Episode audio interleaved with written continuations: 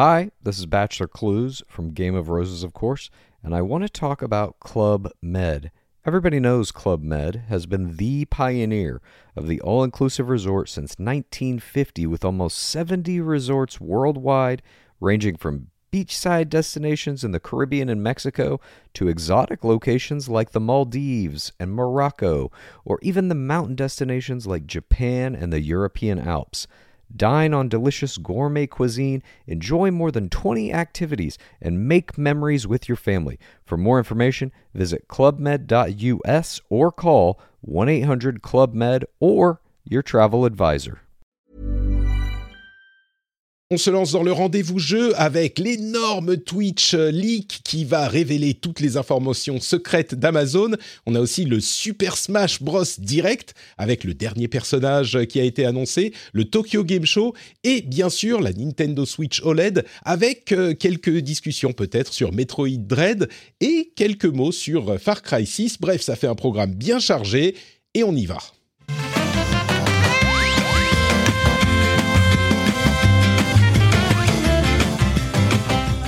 Bonjour à tous et bienvenue sur le rendez-vous jeu. Je vous ai déjà détaillé le programme, donc je ne vais pas vous le faire une deuxième fois. Il y a de la matière et pour euh, écumer toute cette matière, j'ai l'immense plaisir d'accueillir bah, un petit peu celui qui est mon, mon, mon mari du rendez-vous jeu. Hein. Euh, ça fait un bon moment qu'on se connaît. On, a, euh, on s'est dit oui il y a plusieurs années pour le podcast. Comment vas-tu, J.K. Loret?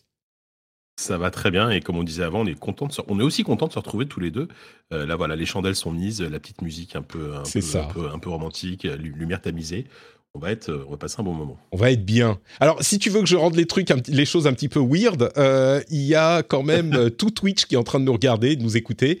Donc, notre intimité bah, est. Ouais, écoutez, on est des créateurs de contenu, on oublions, vit notre vie en les, voilà, faisons comme si on était seul au monde. Oublions le reste. Tu as bien raison. Donc on est évidemment sur Twitch, on sera sur YouTube parce que je fais, je mets les replays sur la chaîne YouTube euh, dédiée à ça maintenant pour ceux qui aiment regarder sur YouTube et bien sûr en podcast, ça va sans dire. Et tout ça est rendu possible grâce à bien sûr notre passion et notre volonté, mais aussi grâce aux sous que nous envoient des gens comme Antoine, comme Jez Chris, Travis Kramer, Tari Rock et évidemment Claude Girel, le producteur de cette épisode, tous ceux qui soutiennent l'émission sur patreon.com slash rdvjeux. Eh ben, si vous écoutez l'émission gratuitement, c'est grâce à eux qu'elle existe. Et si vous l'écoutez en euh, sur le flux privé où il y a zéro pub, et eh ben, merci à vous de permettre à cette émission d'exister. Euh, pour l'after show qui est justement sur ce flux privé, je me disais qu'on allait peut-être parler de euh, ce que Netflix peut faire dans le jeu vidéo, mais avec le leak Twitch, je me demande si ça serait pas un autre sujet de discussion bonus pour les auditeurs qui écoutent par le flux privé, les, les patriotes. on a les deux qui peuvent fonctionner. Vous me direz ce que vous préférez, c'est des suggestions, mais après c'est le petit moment communautaire où on est entre nous, donc je, je, fais comme le, la communauté le décide. Mais du coup, euh, Jika, c'est bon, t'es en forme. C'est occupé hein, cette fin d'année quand même, et il y a des news qui se rajoutent en plus, donc euh, on est bien chargé quand ah même. bah ouais, non mais entre les, les, grosses sorties de jeux et puis les, les grosses plateformes qui, qui, se font pirater ou qui tombent, enfin, Facebook c'est pas Facebook c'est pour rendez-vous tech, mais on a ouais on a on a de quoi faire. On a clairement de quoi faire. Euh, écoute, je suis très heureux que tu sois avec moi. On va euh, commencer peut-être avec la news la plus chaude, mais qui n'est pas forcément la plus longue. On va parler de euh, l'énorme gigalique de Twitch. Alors pour ceux qui ne sont pas au courant, je pense que la Terre entière est au courant. Hein. Mais pour ceux qui ne sont pas encore au courant, il y a eu un leak d'énormément de données de Twitch qui a été euh, confirmé par Twitch eux-mêmes. C'était un petit peu incertain pendant un moment, et puis ça a été confirmé il y a quelques heures, je crois, par Twitch. Et euh, ça contient en fait tout le site Twitch, c'est-à-dire le code source, euh, tous les éléments techniques, leurs projets, leurs documents, etc. Et également, le truc qui a fait sans doute le plus de, le plus de bruit, c'est les payouts de, de, de, Twitch, donc des Twitchers. Les payouts, ça veut dire bah, l'argent qui a été versé par Twitch aux streamers et évidemment euh, certains se sont empressés de résumer les données les plus croustillantes avec les plus gros streamers et ceux qu'ils ont touchés. Alors, je vous résume rapidement hein, ce qu'il faut en retenir. Les mots de passe, contrairement à ce qu'on a pu entendre, a priori les mots de passe ne sont pas impactés, mais bon, pour euh, être certain d'être tranquille, il vaut mieux quand même changer vos mots de passe euh, Twitch et mettre une euh, authentification double facteur. Ça, ça vaut pour tout. Donc ça, c'est c'est pas a priori c'est pas un problème, mais comme ça vous serez tranquille. Twitch, le truc le plus intéressant à mon sens, c'est le projet Vapor, Vapor, Vapeur, qui est en fait un concurrent de Steam sur lequel vous comprenez hein, euh, Vapor donc la vapeur et Steam euh, voilà c'est ça. Euh, et ben sur lequel c'est très très subtil. Sur lequel il travaillerait en fait Twitch donc ça serait assez logique hein, entre Amazon et Twitch, euh, l'environnement jeux vidéo, de proposer une boutique de jeux vidéo qui serait euh, intimement liée à Twitch, peut-être même intégrée à Twitch. Et alors, soit ils ont travaillé dessus, soit ils travaillent encore dessus. C'est pas 100% clair, mais il est très possible qu'on en entende plus parler dans pas trop trop longtemps. Donc ça, pour moi, c'est le truc le plus important qu'on ait appris ou qu'on ait confirmé avec ce leak. Mais le truc qui fait le plus de bruit, c'est les questions de revenus. Euh, alors, il y a eu plusieurs personnes qui ont euh, compilé les données. Je vous fais le résumé des données qui nous intéressent le plus. La première, c'est que euh, les plus gros streamers. Alors, attendez, je vais reprendre le Twitch de euh, No Nothing, No Something et No Nothing TV. Les plus gros, ils gagnent, euh, ils ont gagné sur la période des euh, deux ans entre août 2019 et octobre 2021 euh, entre 10 millions et 1 million de dollars. c'est l'argent que Twitch leur a versé après avoir pris leur commission, bien sûr. Et il faut noter que ça ne comprend que l'argent que Twitch a versé et pas les partenariats sponsoring qu'ils peuvent avoir sur leur chaîne par ailleurs. Et donc là, on parle de la centaine des plus gros. Euh, le premier, c'est Critical, Role, mais c'est un, une chaîne de jeux de rôle live, donc c'est un petit peu particulier, ils sont beaucoup. Le deuxième, c'est XQC, un ancien euh, joueur de l'Overwatch League, qui est très très très euh, populaire et qui a gagné 8 454 427 dollars et 17 centimes entre août 2019 et octobre 2021. Très peu de femmes hein, dans le top 100, il y en a trois. je ne sais pas combien il y a de personnes qui sont pas euh, simplement des hommes blancs. on n'a pas euh, fait le calcul, mais clairement c'est la catégorie qui domine, on va dire. Et pour ce qui nous intéresse en France, il y a deux streamers dans cette liste. C'est Zerator qui a gagné 1,4 million de dollars et Locklear qui a gagné 1,1 million de dollars. Donc euh, voilà pour les données. Évidemment, ça fait beaucoup réagir sur l'internet comme euh, vous, pouvez l'imaginer. Peut-être un tout petit peu... Comment, je dis, comment dire euh, Ce que j'ai constaté, c'est beaucoup de gens qui sont outrés par l'outrage que provoquent les sommes. Et en fait, beaucoup plus de gens qui sont outrés par l'outrage, genre ah mais laissez-les tranquilles, ça va, euh, ils ont gagné de l'argent, ils ont bossé pour, beaucoup plus que de gens qui sont effectivement outrés. Et ça, c'est un phénomène qu'on constate parfois. Euh, je devrais dire qu'ils sont choutrés pour être euh, brandés avec mon, euh, mes, nouvelles emotes. je, pense que, en fait, c'est un phénomène qu'on constate parfois.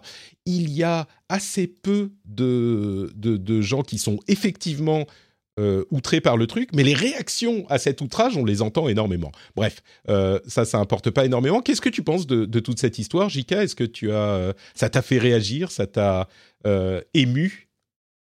Ouais, alors ému, je sais pas, je ne pas jusque là.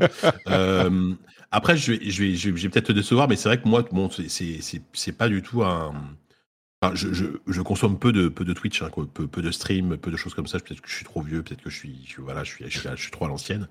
Euh, j'ai quand même été surpris par les sommes. Je je pensais pas qu'un streamer euh, vraiment populaire pouvait gagner autant. Euh, en plus, hors, euh, hors, hors OPSP, hors sponsoring, hors tous ces trucs-là. Donc, j'ai été surpris, pas, spécialement choqué, parce que bon, bah, je me suis dit, euh, voilà, s'il y a un endroit où il y a de l'argent, il y, a de l'argent à se faire, bah, ils ont pas forcément tort de, de pas y aller, quoi.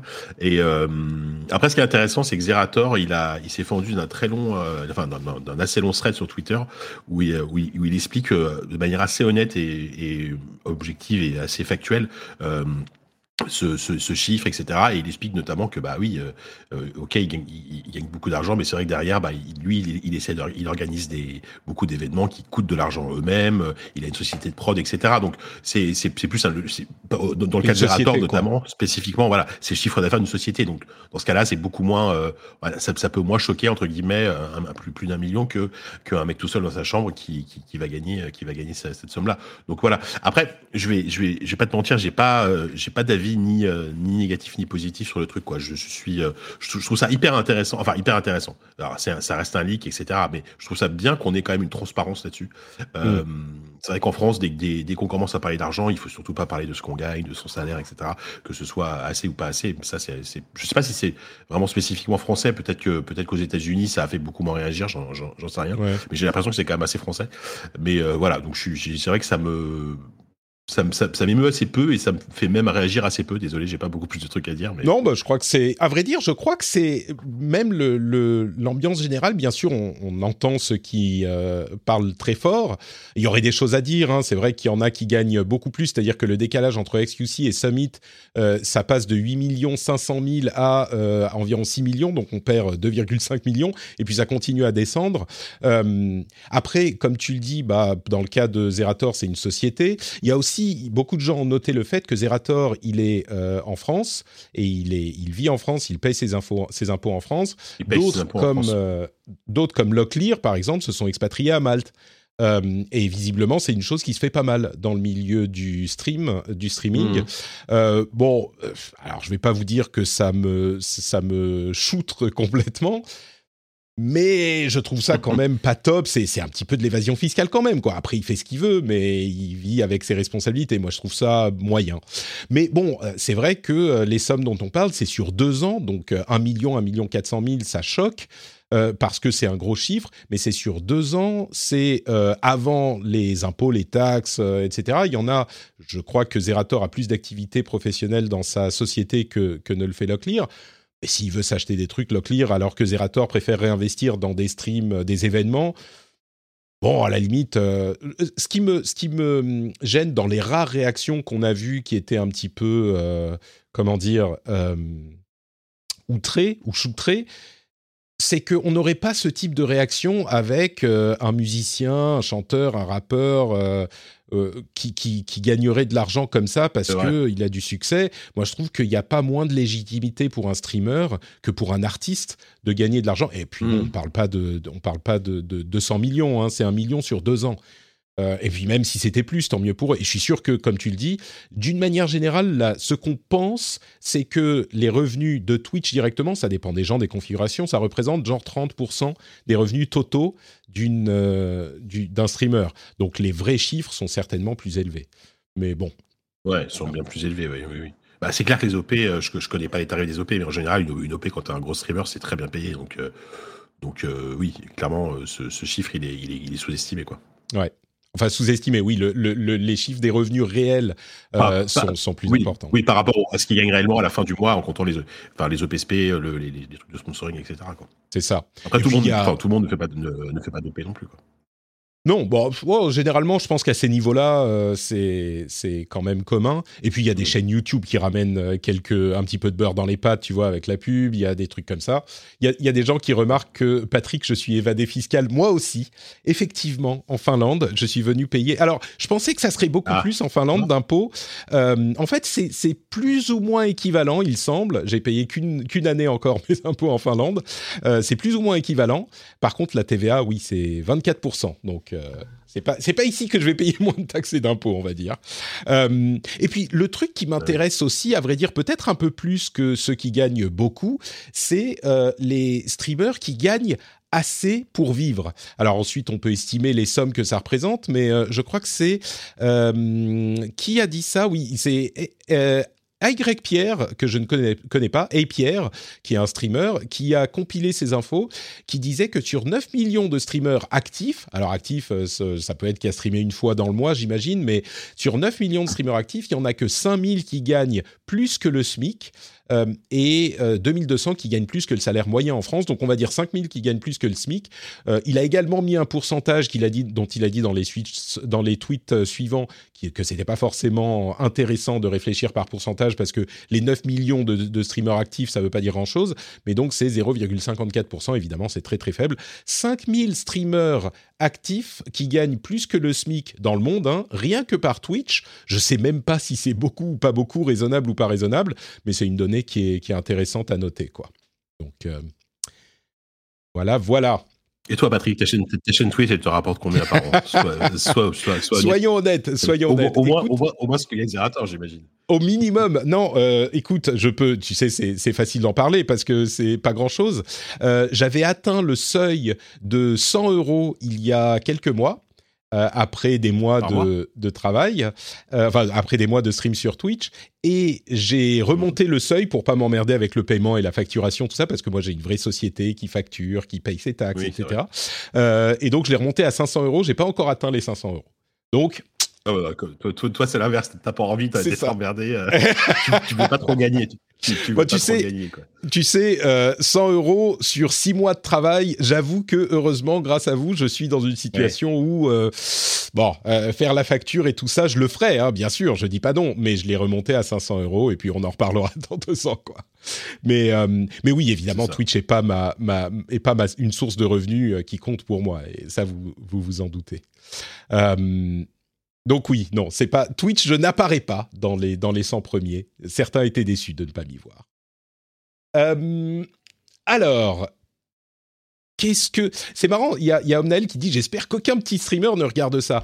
Bah c'est malheureusement euh, au bout d'un moment, tu sais, si on parle de, de, SMIC, moi par exemple le SMIC que je me paye, j'ai aussi les dividendes. Je gagne pas que le SMIC heureusement, mais rien que le SMIC, je paye. Il faut rentrer dans la société le double du SMIC pour, euh, pour euh, pouvoir te payer le SMIC quand tu es euh, dirigeant de la société. Donc ça fait quoi? 2500 euros par mois, ça fait bah, sur l'année 25 000, 30 000 pour le salaire. Donc oui, si sur l'année, tu dois rentrer 30 000, rien que pour le salaire, après il y a les taxes, les impôts sur société, il y a les achats que tu dois faire, enfin plein de choses.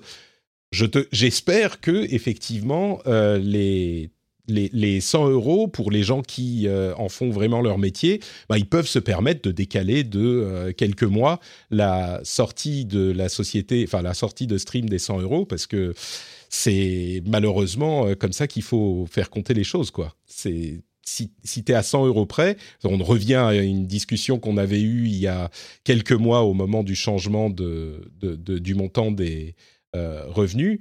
Euh, moi, je pense qu'il ne faut pas se lancer en professionnel quand 100 euros peut te faire, euh, peuvent vraiment te faire basculer ton, ton mois. Quoi. Mais bon, bref, ça c'est un autre sujet. qui, dont on pourrait peut-être reparler. je réponds à Thomas qui, qui attend qu'on parle de Outer Wilds, le GOTY. J'ai hyper envie de jouer à, à, Outer Wilds, l'extension. La, Malheureusement, j'ai pas encore eu le temps et je veux me laisser le temps de vraiment y jouer, de bien m'immerger dedans. Donc euh, ça arrivera à un moment, mais malheureusement pas encore. Par contre, j'ai testé euh, des, plein, de, plein de choses dont je pourrais vous parler. Euh, parlons un petit peu du Smash Direct. Est-ce que tu as suivi avec attention et passion le, le Smash Direct? C'est pas ton truc, je crois. Hein. Alors, tu sais quoi, non, enfin Smash euh, sans, plus, mais, je trouve ça, je ça, je ça assez cool quand même la ferveur qu'il y a autour de, cette série et, euh, et, de son créateur euh, j'ai oublié le nom là, justement, qui a pris sa retraite. Euh, Sakurai. C'est Masahiro euh, Sakurai. Sakurai, voilà. Et, euh, et ouais, Masahiro Sakurai. Et je l'ai suivi directement parce que j'étais dans l'open space de, de jeuxvideo.com au moment du Smash Direct et, et j'entendais certains de mes collègues qui ont hurlé au moment de l'annonce. alors, certains étaient contents, d'autres non, d'autres non, au moment de l'annonce du, du, dernier personnage. Donc, je, je l'ai forcément suivi, quoi. Même si je voulais pas, j'avais pas le choix. Je crois qu'il était difficile de l'ignorer hein, sur, euh, sur le net. C'est comme beaucoup d'entre vous le savent déjà. C'était la fête hein, sur Twitter. C'est Sora de Kingdom Hearts qui est le dernier personnage et c'est important parce que d'une part euh, c'est Sora qui était très attendu, puis d'autre part c'est le dernier personnage de Super Smash Bros Ultimate. Ils ont dit que c'était terminé après ça euh, et donc euh, que Sakurai peut aller enfin se reposer après 21 ans de, de dur labeur, combien 22 ans même de dur labeur? c'était 98 le, nombre, je crois. Euh, le, premier Smash, euh, ouais, je pense à peu près, c'est de fin des années 90. Et, euh, et surtout, je, je, je, là, là j'ai pas le chiffre en tête, mais du coup, il y, a, y, a, y aurait combien de personnages dans, dans ce Smash? Enfin, C'est c'est incroyable. Ah, au total, j'ai plus 50, 60, 70, c'est complètement fou. C'est fou. Mais bon, pour un jeu qui est pas un vrai jeu de combat, tu peux ajouter des personnages, hein, c'est pas très technique. Ouais. et après, je me suis posé la question de pourquoi ne pas. Pour, pour, t'as même pas, as même pas noté mon, mon énorme euh, taquinade, donc euh, c'est pas grave. Ah, pardon, non? Non, je dis que c'est pas un, jeu, un, vrai jeu de combat, Smash, mais. oh là là, je veux, je veux me faire engueuler. t'es fou, toi. fou. Euh, non, je, je, je, me suis posé la question de. C'est vrai que c'est le dernier, le dernier personnage. Pourquoi ne pas avoir mis un personnage de Nintendo? Mais je me dis peut-être qu'ils ont mis tous les personnages de Nintendo déjà et qu'ils ont plus. Ils en ont plus. C'est peut-être ça, hein, je sais pas. Hein. Thomas nous dit que c'est carrément 90 personnages hein, dans, dans Smash Ultimate. Ouais, euh, mais voilà, donc euh, je, je, Smash, moi je suis parce que je te dis encore une fois, il y a, il y a, il y a pas mal de gens à la rédac de jeuxvideo.com qui sont fans et donc tous les midis ça, ça joue à Smash, donc euh, des fois je regarde une partie et tout quoi. Mais et puis moi j'ai joué à, j'ai quand même joué pas mal à l'épisode GameCube, enfin pas mal à l'époque GameCube et un petit peu à l'épisode Wii. Ouais, mais c'était Melee, ouais, sur Game Plus. Melee, c'est celui qui a été le plus populaire sur la scène e-sport. Je sais pas si c'est toujours le cas, mais, mais Melee est extrêmement populaire. Et puis un petit peu à l'épisode Wii aussi. Je crois qu'Ultimate a réussi, enfin à euh, déloger Melee, même si je suis sûr qu'il y a encore des gens qui, se baladent avec leur GameCube pour jouer spécifiquement à Melee oh, bah quand, ils vont à, à, à, l'Evo. Euh, bon, là en l'occurrence, l'Evo mm. n'était pas en physique, donc. Euh, mais mais c'est assez notable, Sora vraiment. c'est assez notable parce que c'était, euh, d'après Sakura, il n'avait pas pu nous le dire à l'époque, mais en 2015, quand ils ont fait le sondage pour demander qui est-ce que vous aimeriez voir dans Smash, euh, le personnage le plus demandé de très très loin, c'était Sora de, Kingdom Hearts. Et euh, ils ont, il a dit avec sa sobriété légendaire, et donc ça a été un petit peu plus de travail pour euh, gérer administrativement les droits, pour réussir à intégrer Sora, parce que évidemment Kingdom Hearts c'est une licence qui est détenue en, en partenariat par Square et Disney, et on peut tout à fait imaginer que euh, pour euh, que Disney accepte de euh, livrer Sora, parce qu'il y a des trucs tout cons, mais le petit symbole de les oreilles de Mickey sur l'épée, la clépée de Sora, tout ça, ça a dû être géré par les départements légaux pendant des mois et des mois. et donc c'était le personnage de très très loin le plus demandé. Donc c'était assez marrant et ça explique l'explosion de joie de, tous les fans. Et puis en plus, donc effectivement, c'est le dernier, quoi. Donc euh, c'est la fin de ces rendez-vous. Même moi, qui suis pas, vous l'aurez compris, euh, vraiment un fan de Smash, ça me faisait quand même euh, un petit quelque chose de voir le nouveau personnage, de voir surtout, comme tu le disais, la ferveur de l'internet. Et, et je crois que comme je le dis parfois, les fans de Nintendo sont euh, les fans de consoles les plus positifs, parfois à l'excès, mais je trouve les plus positifs. Et en particulier dans le cas de Smash, bon, même s'il y a des gens qui se plaignent de ah c'est encore un épéiste machin, généralement c'est plutôt bienveillant à quasiment tous les niveaux. Tout le monde aime bien Sakurai, tout le monde aime le jeu. Il y a des gens qui, qui sont un peu taquins comme moi parfois, mais, mais voilà, c'est bon enfant. Et du coup, c'est la fin de ça aussi, un petit peu. Donc, euh, bon, je suis sûr qu'il y aura un autre Smash pour la prochaine console de Nintendo, mais, mais c'est quand même euh, un moment un peu particulier, quoi, on va dire. Par, par, contre, on est du coup, du coup, Sakurai prend sa retraite, c'est ça, de Smash. Il, ne fera pas les prochains non plus. Bah, on sait pas, mais ça fait euh, ça, fait dix ans qu'il dit qu'il veut prendre sa retraite, que Nintendo le ressort du placard parce qu'il n'y a que lui, tu vois, qui sait gérer Smash. J'imagine que sur celui-là, il a dû dire bon, je fais celui-là, mais alors on entraîne mon remplaçant, euh, il va me suivre comme mon ombre, et euh, pour le prochain, ça sera plus moi parce que j'en peux plus, quoi. J'imagine. Euh, mais bon, hmm. on sait pas, on sait pas. S'il y a un prochain, enfin bon, il y aura un prochain. c'est pas possible qu'il n'y ait pas un prochain. Hein, je crois que. Mais pour le prochain, bon, du coup, il y aura pas tous les persos parce que là, comme il le disait dans la chatroom, mais 90 persos, tu vas revenir à un roster un petit peu plus léger. Ce que je me dis, en fait, euh, on, est arrivé à une version tellement euh, ultime, excuse-moi, du mauvais jeu de mots de, Smash Bros. Tu dis que c'est un peu comme Mario Kart 8 Deluxe euh, sur Switch qui est ressorti. Tu dis c'est vraiment le Mario Kart le plus complet, le plus, le plus, avec le plus de contenu. C'est le Mario Kart parfait entre entre guillemets. Et Smash Bros Bros, même si moi j'y joue pas, j'ai l'impression que c'est aussi un peu ça aux yeux des fans. Donc Nintendo doit se dire qu'est-ce qu'on fait après ça, quoi? comment, comment, comment on renouvelle la formule? Enfin, c'est vrai que ça, ça doit pas être facile, quoi. Et, puis là, oui, c'était un truc qui était tellement exceptionnel euh, avec les, des personnages de tellement de licences, c'était c'était complètement mm. fou. Et comme le fait remarquer euh, Cassim, il y a en plus de Sora et d'ailleurs, il y a, euh, on peut peut-être en parler un peu plus longtemps si tu veux, mais il y a Kingdom Hearts qui arrive en version streaming sur Switch. Euh, parce qu'il y a que des personnages de, jeux qui sont disponibles sur Switch, mais donc euh, Kingdom Hearts 1, 2 et 3, enfin la collection avec 1,5 plus 2,5 HD remix, machin, toutes ces versions, qui arrivent sur Switch, mais uniquement en streaming, donc ça c'est bon, voilà. et il y a aussi le mhm. Doom Slayer en mi-costume, et donc, comme le fait remarquer Cassim, on peut jouer Marie de Animal Crossing contre le Doom Slayer dans un jeu de combat. Ça, c'est le crossover ultime, effectivement. Vous vous souvenez de la sortie des jeux en même temps l'année dernière. Ouais. Donc voilà. Bon, bah au revoir. Euh, merci. belle vie à Voilà. Et Sakurai, euh, repose-toi bien, surtout parce qu'à mon avis, il en a besoin. C'est ça, je pense.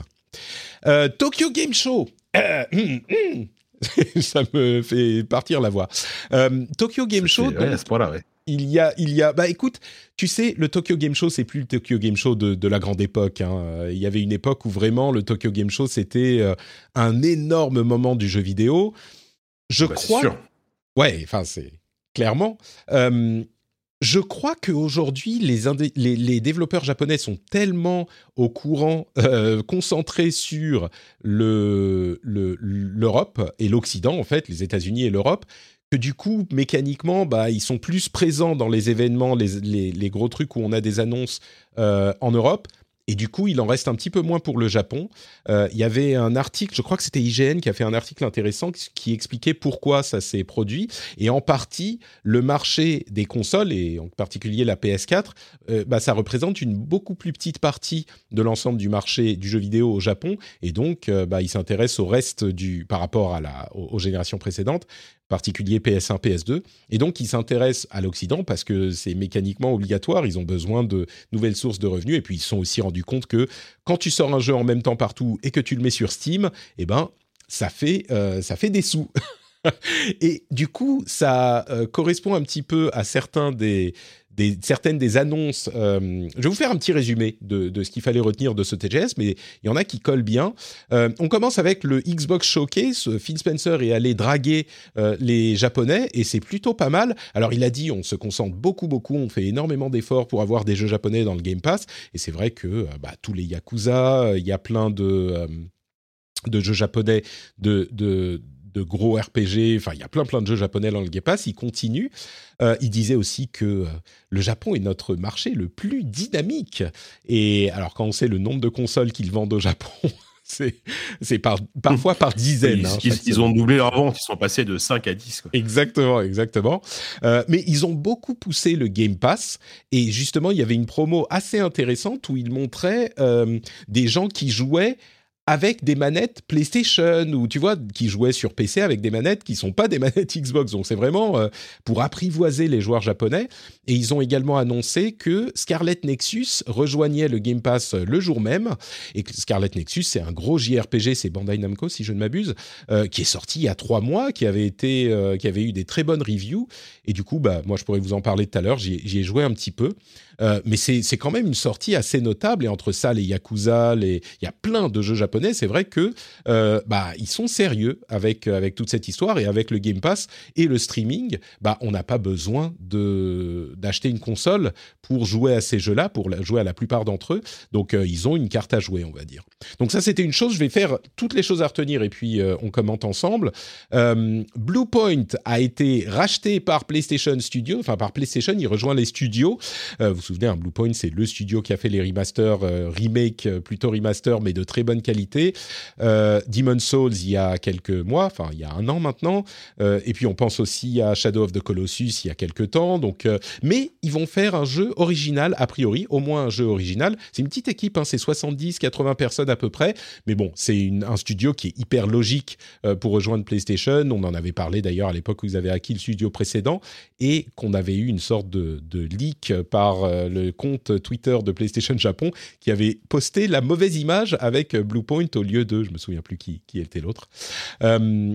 Konami reviendrait dans le jeu vidéo assez sérieusement avec Castlevania, MGS, Silent Hill, Silent Hill, tout ça, on peut en parler dans une seconde. La, conférence Square Enix, on a eu un gros push pour Stranger of Paradise. Il y avait moins de chaos, chaos, chaos, mais il y a une nouvelle démo qui est un peu plus longue et une date de sortie, c'est le 18 mars 2022. Et ils ont annoncé un jeu un peu bizarre qui est Dungeon Encounters.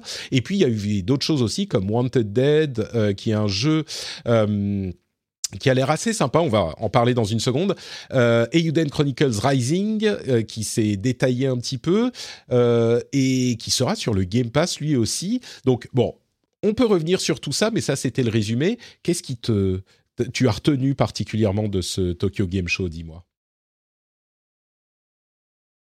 Pardon, j'avais mon micro coupé. Ah, c'est pour ça, je me disais, j'ai retenu. retenu. Ouais, ouais.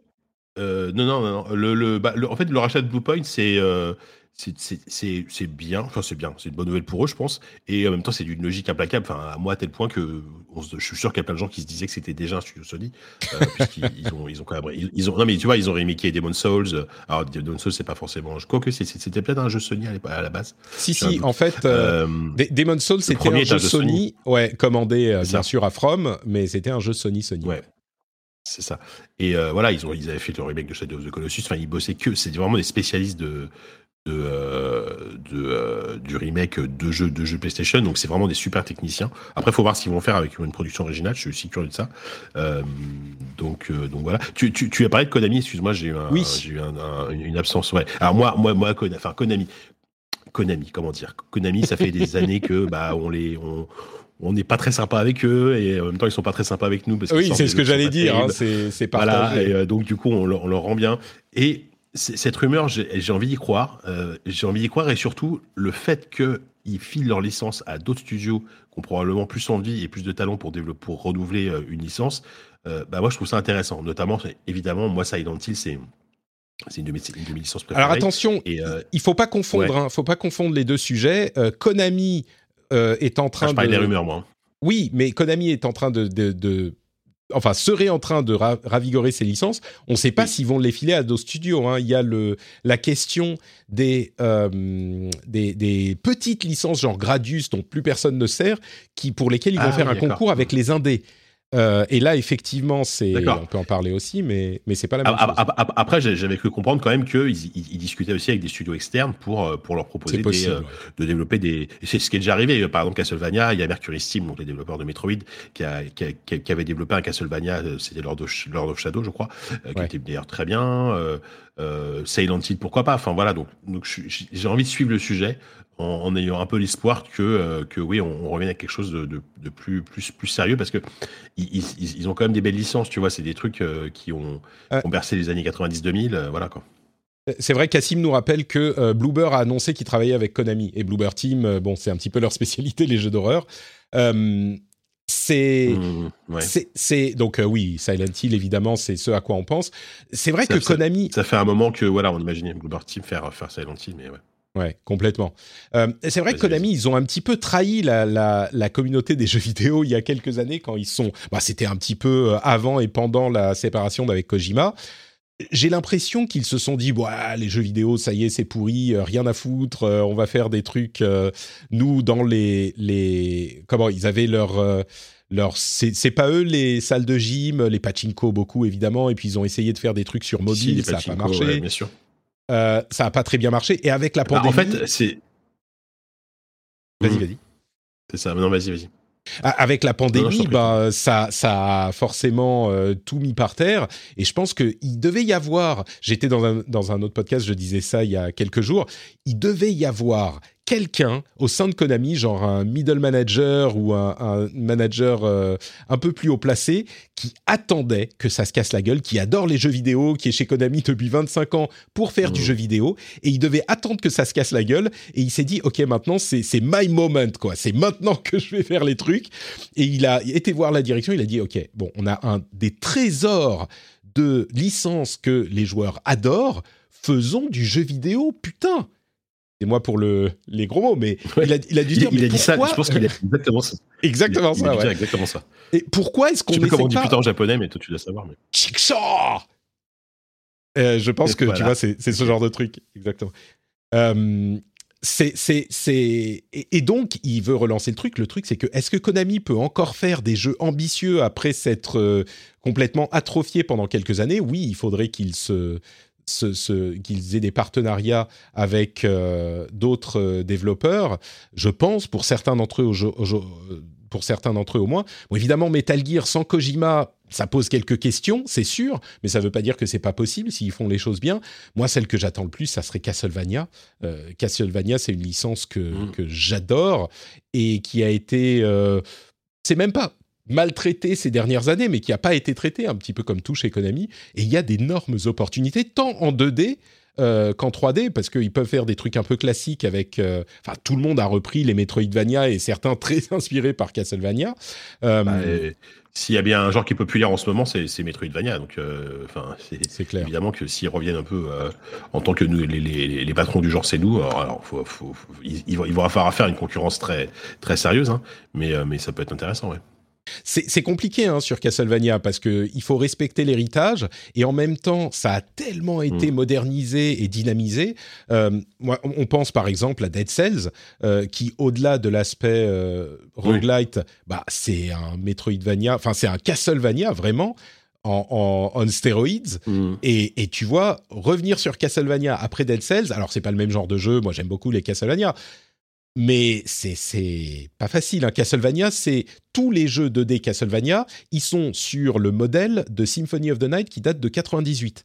Et même les derniers, tu vois, pendant 10 ans, ils ont refait Symphony of the Night. Et il y en avait qui étaient super bien. Hein. On parlait des, des, jeux sur Game Boy Advance euh, il y, a, y, a, quelques semaines. Ils sont super. Mais c'est quand même le modèle de 98, tu vois. Donc à un moment, tu, il, faut le ah réimaginer un peu. Puis tu peux faire aussi des versions 3D qui seraient évidemment très différentes. Euh, Peut-être un petit peu plus travaillées que Lords of Shadow. Et ce, bon, pas mal comme ça, mais voilà. Euh, j'espère qu'ils feront pas un, jeu euh, qui soit trop inspiré par Dark Souls parce que ça c'est la, la voie de facilité, je pense. Mais il y a, y a ah des choses à faire. Oui. Mm, mm. Oui, il y a des choses à faire évidemment, mais c'est vrai que c'est une série qui est tellement ancrée aussi dans, dans, dans, ses, dans, sa, dans son héritage. Euh, c'est pas forcément. Alors, ou alors il faut un truc vraiment à l'ancienne, c'est-à-dire pré, euh, pré Symphony of the Night, un truc, euh, un truc très très run and gun, tu vois, très très linéaire, mais je, je les vois pas trop très visible, tu vois. Je les vois pas trop non plus revenir là-dessus, quoi. Donc je sais pas. Hmm. Bon, écoute, on verra. en tout cas, voilà, sinon non, ça, ça, a été ça, ça, a été un Tokyo Game Show bah, euh, comme, comme tu l'as dit, hein, c'était c'est à peine si on, s'est rendu compte qu'il y en avait un. Quoi. De toute façon, mm. c'était un truc virtuel, il n'y a pas eu d'événement sur place, j'imagine. Je je crois euh, pas, non, effectivement. Oh, encore que j'ai vu, si, si, si, j'ai vu des, des, des stands, j'ai vu des booths, celui de Ikea, normalement, ah notamment. Euh, donc bon. Ah, le fameux on, peut mentionner, je vais pas trop parler de Stranger of Paradise parce que bon voilà, on en a déjà parlé avec Chaos, Chaos, Chaos, euh, euh, et puis on a vu le clip tourner avec le, le héros qui dit bullshit et qui met Limbiskit sur son téléphone, c'était très drôle. Euh, il y a Dungeon Encounters qui est un petit jeu passion à 30 euros qui va sortir dans une semaine maintenant qui est quand même. Alors, il n'y a pas de graphisme quasiment en fait. c'est un jeu où on est sur un truc quadrillé et on se déplace sur les cases euh, du, truc et puis on a des rencontres qui sont, enfin des combats euh, qui sont des encounters qui semblent être du tour par tour classique japonais, mais avec quasiment pas de graphisme. Il y a genre une image du, de, la personne euh, qu'on contrôle, enfin de l'équipe, de chaque personnage de l'équipe, et puis une image des monstres. Et c'est des petits effets, genre là ça fait un coup d'épée, ça fait schlag sur l'image du monstre. Enfin bref, c'est un peu pourquoi pas Ça se trouve, ça va être euh, très sympa. Hein. Ils ont intérêt à ce que le système de, de, jeu soit vraiment bon, parce que tout le reste, bah, il y en a pas en fait. Il y a pas de graphisme. Euh, c'est léger, mmh. quoi. Tu sais, on dirait, on, dirait un proto développé en game jam euh, pendant 24 heures. Enfin, en tout cas, en termes de, de, direction artistique, en fait, il y en a pas, quoi. donc, enfin, il y en a pas. Je, suis peut-être un peu méchant pour ceux qui travaillent dessus, mais à, part les personnages, moi, ce côté décor vide, ah, ça me laisse un peu circonspect quand même. Ça fait bizarre. Écoute, on attendra de le voir. Ça se trouve, il sera très très bien. Hein, euh, on verra. C'est bizarre comme comme projet, clairement. Hein. Tu te dis, euh, tu, un, ça a l'air en tout cas d'être un JRPG, mais sans graphisme, sans vraiment de son. Peut-être qu'il y en a, mais sans graphisme. C'est ça en fait. Donc, euh, on verra. mais le truc qui est un sur, Pardon? Ok. Non, non, je disais, ça, ça, sort sur Switch, PS4, parce qu'à la limite, sur, sur mobile, pourquoi pas, tu vois. Mm. Mais PS4, Steam et, et, Switch, bon, ok. À 30 euros. Bon, le 15 octobre. À 30 euros, voilà. 14 euh, et 15 octobre. Bon, bon, écoutez, pourquoi pas C'est un jeu que j'aurais vu à moins cher, mais ça se trouve, il est tellement bien qu'il le justifie. Euh, mais surtout, ce que j'aimerais, euh, ce dont j'aimerais parler, c'est deux jeux. Il y en a plein. Hein. il y en a quand même beaucoup qui ont été annoncés. Les River City Girls 2, River City Saga, Three Kingdom. Les fans de River City Girls en ont pour leur argent. Il y a Sin Chronicle sur mobile, le RPG de Sega. il y a Layers of Fear. Il y a tous les trucs genre Atelier Sophie, machin, ce genre de trucs. la Tower Mini, qui est le, l'add-on de la Mega Drive Mini pour euh, faire. Enfin bon, bref, il y a plein de trucs, mais les deux que je note, c'est d'une part euh, Wanted de, d'anciens de, Team Ninja. Euh, qui est qu'est-ce que je dis? Wanted Dead.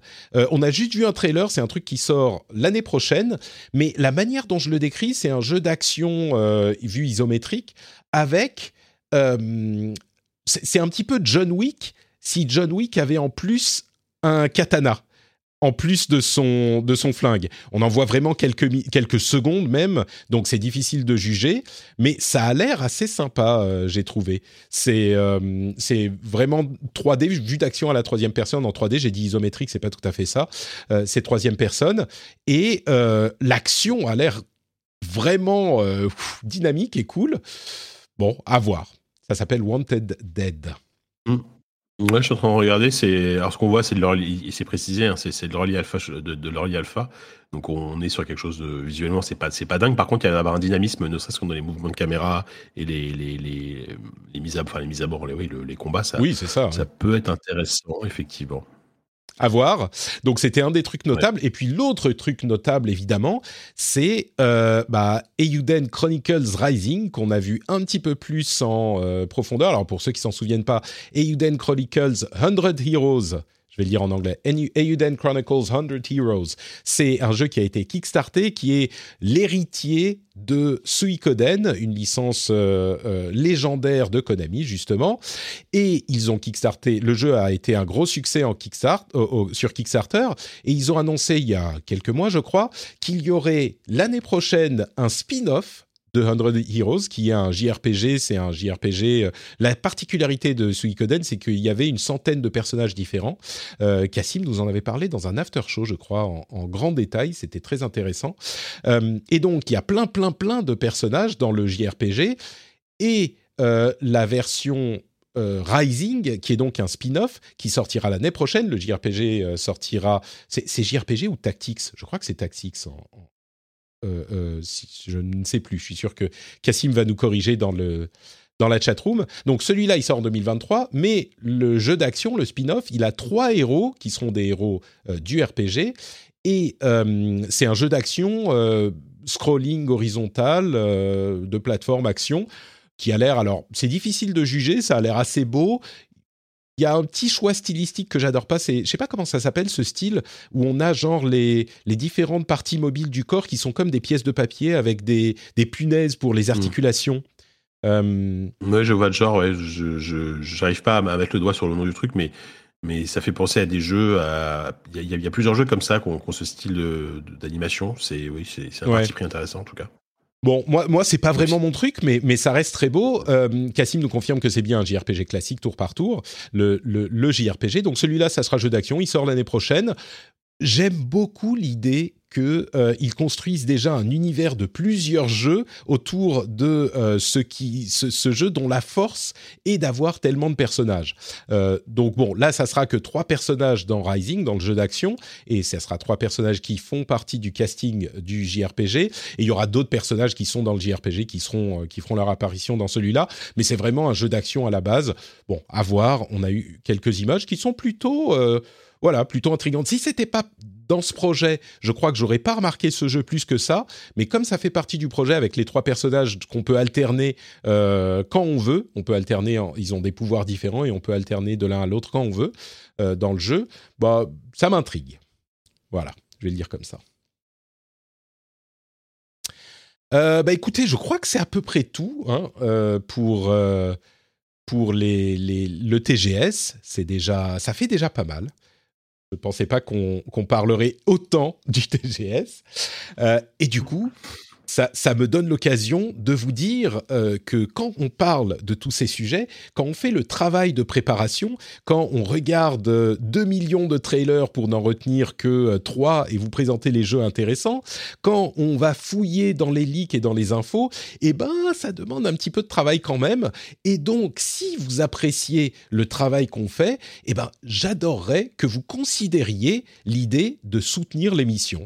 Vous pouvez aller sur patreon.com/rdvjeux Hein, vous connaissez le principe, euh, vous pouvez y aller et décider la somme que vous donnez. Vous décidez la somme que vous donnez et puis à la fin du mois, bah, c'est retiré de votre compte. Vous pouvez vous arrêter quand vous voulez. Et en plus de ça, vous avez accès à des bonus qui sont, ma foi, assez sympathiques. Vous avez les épisodes sans pub, zéro pub, y compris cette petite promo au milieu.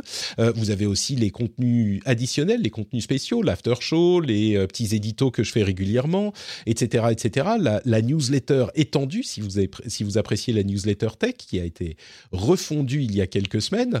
Et tout ça, bah, c'est surtout un moyen de faire en sorte que cette émission euh, bah, existe et soit produite. Et puis, bah, c'est vrai, on parlait d'argent avec Twitch tout à l'heure, gagne de l'argent et soit euh, une euh, entreprise euh, passionnée commerciale qui fonctionne. Parce que comme ça, bah, ça permet de payer ses factures, ce qui est un élément quand même important de la vie de gens dont c'est le travail. Donc, un grand merci à tous ceux qui choisissent déjà de soutenir l'émission. Et si c'est pas encore votre cas, vous pouvez aller sur patreon.com slash rdvjeux. Le lien est dans les notes de l'émission.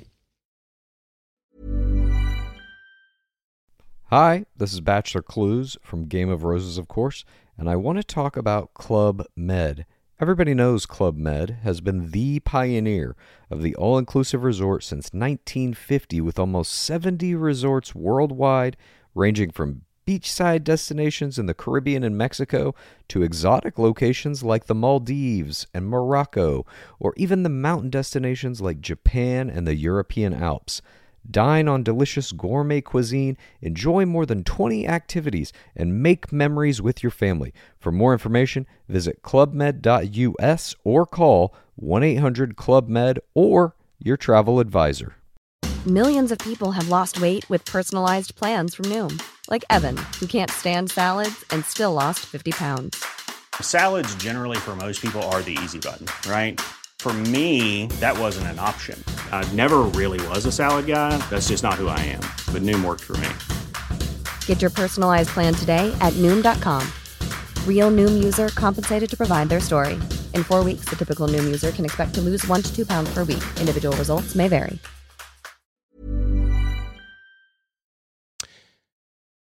Parlons de nos jeux du moment. Euh, JK, je, alors, alors il faudrait qu'on commence par Metroid, mais je crois que bah, euh, tu n'as pas beaucoup joué à Metroid, toi. Euh, quand même. Moi non euh, plus. Alors, en, fait, comme, comme j'ai eu la chance de pouvoir tester la Switch OLED pour, le, pour, pour, pour jeuxvideo.com, on a eu accès à la console en, avance un petit peu et il y avait, il y avait, il y avait Metroid, Metroid Dread dessus. Donc, évidemment, j'ai pas résisté à l'envie de, de lancer dans le jeu ah, parce que moi, j'attendais énormément tu nous fais une double combo du coup, euh, Switch OLED et, Metroid. Bah, je peux, je peux quand même te parler de Metroid Dread parce que j'ai quand même quelques heures de jeu euh, au compteur et j'en ai pas mal parlé avec euh, avec Anagoun chez nous qui a fait le test. Et, euh, et ben c'est un excellent épisode. Voilà, euh, c'est un excellent épisode. C'est développé, bah, on, on, on, les, on les a cités tout à l'heure. C'est développé par Mercury Steam qui avait déjà fait Metroid Samus Return sur 3DS, qui était pas mal, qui souffrait un peu, je trouve, de, bah, de des limites techniques de la 3DS visuellement en tout cas. là, on est sur un jeu qui est quand même hyper propre déjà visuellement. Ça, ça à 60 FPS quasiment constamment. Euh, je, sais que la DA divise un petit peu. Il y a les, environnements, euh, en tout cas dans, dans, la première partie du jeu, sont très, euh, c'est un peu plus métallique, des robots, etc. Ça, ça plaît pas forcément. C'est moins organique. Il y a un rendu qui fait un peu. J'ai du mal à le définir, mais ça fait un peu, je sais pas, jouet ou le, rendu des, de la 3D est un peu effectivement. moi, je, ouais. Ça, non. ça, je, ça, ça, non, ça, ça me dérange pas trop. Enfin, en tout cas, je le remarque pas trop. Euh, par contre, ce qui est intéressant, c'est que bon, c'est un moteur 3D avec un gameplay en 2D. Du coup, il y a quand même régulièrement des, des mouvements de caméra assez sympas qui, qui, qui, qui donnent mm. un peu de dynamisme à la mise en scène. Euh, mais surtout, ce qui est vraiment extrêmement réussi dans ce dans ce jeu, c'est le feeling en fait, tout simplement la prise en main de Samus. Euh, on, on, on, a rarement vu un, un Metroid aussi nerveux en fait et, rapide quoi. C'est-à-dire que euh, Samus va vite, elle, elle dès, le début, elle peut rebondir sur les murs, elle peut elle peut glisser, elle peut faire des glissades. Euh, on peut on peut viser avec le on peut viser à 300, 360 degrés avec le stick. Euh, c'est vraiment nerveux. Il y a, il y a hérité de, de, Samus Return, il y a, il y a un système de contre, euh, c'est-à-dire que quand quand un ennemi vous attaque au corps à corps, si, si vous appuyez sur Y au bon moment, bah, va faire un contre et après elle va automatiquement viser euh, l'ennemi, ce qui permet en plus de récupérer plus de vie, plus de munitions, etc. Euh, donc c'est vraiment tout, un, gimmick assez chouette. Euh, donc du coup c'est un plaisir assez dingue de, tout simplement de, bouger avec Samus en fait dans, cet épisode là, euh, à tel point que évidemment il y a, beaucoup d'alertes, enfin il y a pas mal d'allers-retours parce que on est sur la formule classique en tout cas au début d'un Metroidvania d'un Metroid, euh, mais ça va tellement vite, c'est tellement agréable que euh, qu'on on a beau revenir régulièrement dans les mêmes lieux, c'est toujours un plaisir. Donc, euh, donc franchement, euh, je pense que je pense honnêtement que ça peut. Alors franchement, les fans de la série ils vont se jeter dessus. C'est même pas la peine d'en parler. Je pense qu'ils ont déjà réservé le jeu parce que voilà. mais je pense que ça peut être vraiment un bon un bon premier un bon premier Metroid pour ceux qui connaissent pas. Euh, après, on découvre un peu un gameplay particulier, c'est-à-dire que le, le, level design est très très bien pour les fans de Metroid, mais il est aussi très tortueux. Euh, il y, a, y, a, une nouvelle carte qui est euh, qui est assez intéressante, qui est très qui est hyper complète où il y a beaucoup d'informations, ce qui permet quand même de plus facilement de savoir où on doit aller, mais du coup qui est un peu fouillis. C'est-à-dire que la carte, une fois qu'elle est commencé à développer avec toutes les indications qui sont, qui sont partout, euh, tu as l'impression que c'est un vrai labyrinthe avec beaucoup, beaucoup, beaucoup, beaucoup d'infos à assimiler. Euh, donc ça, ça peut faire un petit peu peur, peut-être si vous connaissez pas du tout la série. Et il y a toujours ce côté, il, peut y avoir deux, trois moments où tu te dis, euh, mais où est-ce que je dois aller quoi, pour pouvoir mmh. progresser? Donc c'est là qu'il faut, qu'il faut ouvrir la carte, bien regarder les zones où on n'a pas, où on n'a pas été, etc.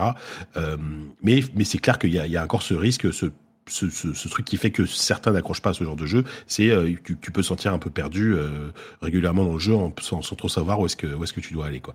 Euh, mais à part ça, euh, vraiment, c'est un bon épisode. Est-ce que tu, est-ce qu'on peut dire que euh, effectivement les déplacements et le gameplay a l'air très modernisé et très dynamique, mais par contre la structure du jeu reste celle d'un Metroid ou même Castlevania, enfin bah, Metroidvania classique. Justement, c'est là où moi ma, ma, ma, critique va atteindre ses limites parce que parce que j'ai j'ai pas encore fini le jeu, je, je, je, suis même pas à la moitié. Mais d'après ce que m'a dit euh, d'après ce que m'a dit Anagoud, il a justement été extrêmement surpris parce que euh, la, la, première partie est très classique et apparemment il y a au, bout d'un moment il se passe un truc qui fait que ça ah. ça, ça modifie pas, pas mal les choses. Donc il y a il y a il y a des nouveautés, il y a des vraies nouveautés que je ne connais pas, donc je peux pas euh, je peux pas ouais. je peux pas je peux pas les donner. Mais mais rien que le début, c'est une formule classique mais très très bien exécutée avec en plus des surprises a priori après quoi. Bah, je veux pas euh, du coup qu'on en parle de toute façon parce que ça, ça il semble qu'il y ait des trucs qu'on puisse spoiler. Euh, mais par contre, j'aimerais oui, bien oui, que tu nous parles un petit peu des ennemis euh, qui sont donc ces ennemis qui nous pourchassent dans certaines ah oui, zones du niveau, euh, qui, qui, font justement mmh. tout l'aspect mmh. Dread de Metroid Dread. Euh, c'est un peu les, les Tyrants de, de, Resident Evil, quoi. Ah bah c'est presque un côté effectivement. Il y a une tension dans ces moments-là. En fait, euh, pour expliquer. Donc régulièrement, on arrive dans des zones où il y a, euh, il y a donc un, des émis, donc ce sont des sortes de robots, euh, des, des patrouilleurs qui sont invincibles. C'est-à-dire que tu ne peux pas, enfin, sauf à des moments précis, mais tu, en gros, tu ne peux pas les battre. En tout cas, pas avec pas, pas avec tes armes par défaut. Donc la seule façon quand, quand tu te fais repérer, donc c'est un robot qui patrouille un peu dans la zone. En fait, il y a un, il y a un sound design qui est génial. En plus, tu, tu, tu entends une sorte de sifflement qui, qui se rapproche. Donc ça, ça donne vraiment mmh. une vraie tension. Et, et en fait, tu peux euh, tu peux soit en, en, en fait si, si, si tu es repéré par un ennemi, euh, la seule solution c'est de t'enfuir, donc ça donne lieu à des courses, à des à des, à des, fuites, à des courses poursuites assez assez, assez chouettes. Et euh, bon, je sais c'est pas un spoil parce que ça arrive rapidement, au, au, assez rapidement, on, on débloque un pouvoir de euh, de, euh, de camouflage, de, de, enfin, de camouflage de l'armure. Oui, on l'a vu partout, je crois. Ce, ce, qui, voilà, ce qui va apporter bah, un, un, petit côté plus infiltration justement, parce que évidemment, ce camouflage, il n'est pas infini. Euh, quand, quand tu bouges beaucoup, il se, il se, il se décharge très vite. Donc vraiment, vraiment, il faut jouer avec ça. Il euh, faut jouer avec ce, ce, côté à la fois cache-cache et à la fois des, des moments d'adrénaline pure où tu vas vraiment courir pour euh, éviter de te, te, faire choper, parce que si tu te fais choper, tu as une petite chance de t'en sortir, parce qu'il y a aussi un système de contre, mais qui est extrêmement tendu, extrêmement, extrêmement short pour arriver à la contrer, contrer la l'attaque de l'ennemi, mais sinon, sinon tu, tu meurs et tu recommences. Euh, donc c'est vraiment euh, c'est vraiment euh, c'est vraiment sympa. Ça apporte bah, ça apporte une dimension presque horrifique en fait à à, la série qui, était déjà un peu là hein, dans, le côté un peu solitaire etc. Mais mais là qui je trouve est, vraiment vraiment augmenté et euh, donc euh, donc c'est une très bonne idée. C'est un très bon ajout. Ça, me donne très envie, je t'avoue. Je parlais de, de, Castlevania tout à l'heure. On est vraiment dans la même euh, dans la même veine. Euh, ah oui, non, non. Metroidvania, c'est c'est pas pour rien que ça s'appelle comme ça. Ça me fait très envie. Euh, Je mm. sais pas si je sais pas encore si je vais avoir ma Switch OLED. Je comprends pas ce qui se passe avec l'endroit où je l'ai précommandé et si euh, je vais finir par me dire que c'est pas raisonnable. Euh, mais mhm. mais ça me donne quand même très très envie, je t'avoue, du coup, ta description. Bah, tu peux nous parler ah un peu de bah, Et puis en plus, il, il jouait sur Switch OLED. Euh, enfin, je sais pas si je veux qu'on enchaîne sur la Switch OLED, mais. Bah justement, oui, c'est ça que, que j'aimerais. Euh, on, note que euh, il a eu 18 quand même Metroid Dread sur jeuxvideo.com, testé par Anagoon, comme tu, comme tu le disais tout à l'heure. Oui. donc 18, bon, c'est quand même une très bonne note, on est d'accord. Mais du coup, cette Switch OLED, qu'est-ce que c'est toi qui as fait le test également sur JV Qu'est-ce que tu en penses Qu'est-ce qu'elle vaut? Alors, écoute, euh, elle, vaut, alors, elle, elle, vaut surtout pour, euh, pour, pour, pour quelques cas de figure bien particuliers. Euh, clairement et sans surprise, euh, c'est le meilleur écran que tu as vu sur Switch euh, depuis le lancement. Euh, on, on, rappelle rapidement peut-être que, que, que, ce que ce, enfin, ce que ce que c'est la Switch OLED, c'est c'est surtout c'est avant tout un nouvel écran plus grand. Donc on passe à 7 pouces contre 6,2 pouces. Donc mine de rien à, l'image ça fait un vrai une vraie différence. avec en plus des un, des, des, bezels donc un cadre d'écran beaucoup plus fin. Donc vraiment le l'image est, beaucoup mieux beaucoup mieux mise en valeur. avec une console qui est quasiment la même taille. Elle fait elle fait elle fait 2 mm de plus que la que la Switch de base donc c'est quasiment pareil. Euh, et derrière, évidemment, une dalle OLED. Donc une dalle OLED, ça implique euh, bah, un, contraste, ce qu'on dit, ce qu'on appelle un contraste infini, parce que ça, ça, fait des, noirs parfaits. Parce que le principe de l'OLED, c'est que les, les, les, pixels, en fait, c'est un, écran qui n'a pas besoin de rétroéclairage pour, pour, être visible, euh, parce que les pixels peuvent s'éteindre et s'allumer indépendamment les uns des autres. Donc c'est quand, un pixel est éteint, ça fait un noir, ce qu'on appelle un noir parfait. Donc ça donne vraiment une profondeur à l'image, un contraste qui est extrêmement, extrêmement, qui est extrêmement élevé et qui se voit tout de suite à l'écran. Si vous avez une télé OLED chez vous, euh, euh, vous, voyez bien la différence. Et euh, ce qui fait que donc le rendu est, est, très chouette. Les couleurs sont beaucoup plus vives. moi, je l'ai mesuré avec une sonde pour faire un truc un peu un peu précis. Et elles, elles, sont elles sont presque trop vives en fait par rapport à, à un écran qui est, qui est, très fidèle en termes de qualité. Des fois, il y a des voilà, il va y avoir des couleurs qui sont très fidèles à la réalité. Là, on sent qu'ils ont poussé un peu le truc pour que les, les couleurs soient bien pétantes. Et, et c'est c'est pas trop gênant parce que c'est du jeu vidéo. Ça aurait été un, mmh. un truc où tu, où, tu, où tu, regardes des films ou, où tu regardes des photos, ça aurait peut-être été un peu gênant. Là, franchement, c'est pas c'est pas très grave et tu vois sur des jeux comme Mario Kart qui sont très colorés euh, c'est ça rend ça rend vraiment super bien. Euh, voilà donc ça c'est vraiment y a un mode, la euh, nouveauté. si, si je me trompe pas il y a un mode où on peut désactiver les couleurs plus vibrantes euh, pour pour garder des couleurs qui sont pas trop poussées à fond. C'est je me trompe pas en disant je... peut-être que j'ai une bêtise mais je suis pas sûr d'avoir ah peut-être pas c'est peut-être moi qui me trompe. D'accord je, je, je, crois pas. Après, je, ça se trouve, j'ai mal fait mon travail, je sais pas.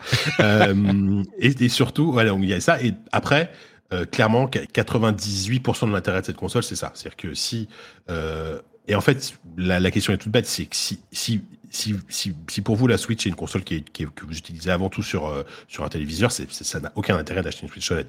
Euh, parce qu'en fait, euh, ce qui va changer après, à, à, part ça, et ça c'est plutôt bien aussi, c'est encore une fois sur le côté portable, ils ont complètement revu la, tu sais, l'espèce de trépied qu'il y a sur la Switch de base, qui est un, qui est un petit bout de le plastique, support qui est vraiment qui voilà, inutile sur la, qui, la Qui est inutile. Là, là en fait, ils ont ils ont fait un truc un peu comme les surfaces, donc c'est un support qui, qui prend toute la longueur de la de la de la Switch et que tu peux incliner vraiment de manière très précise et c'est beaucoup plus stable c'est beaucoup plus agréable et c'est très sympa. Ce qui fait que entre ça et le côté euh, écran de 7 pouces, euh, jouer en multijoueur par exemple à deux sur euh, sur une Switch OLED, c'est quand même beaucoup plus agréable que que, sur l'ancienne Switch et au rayon des petites nouveautés, j'ai noté aussi que les haut-parleurs étaient beaucoup plus puissants et, et, de meilleure qualité sur la nouvelle Switch.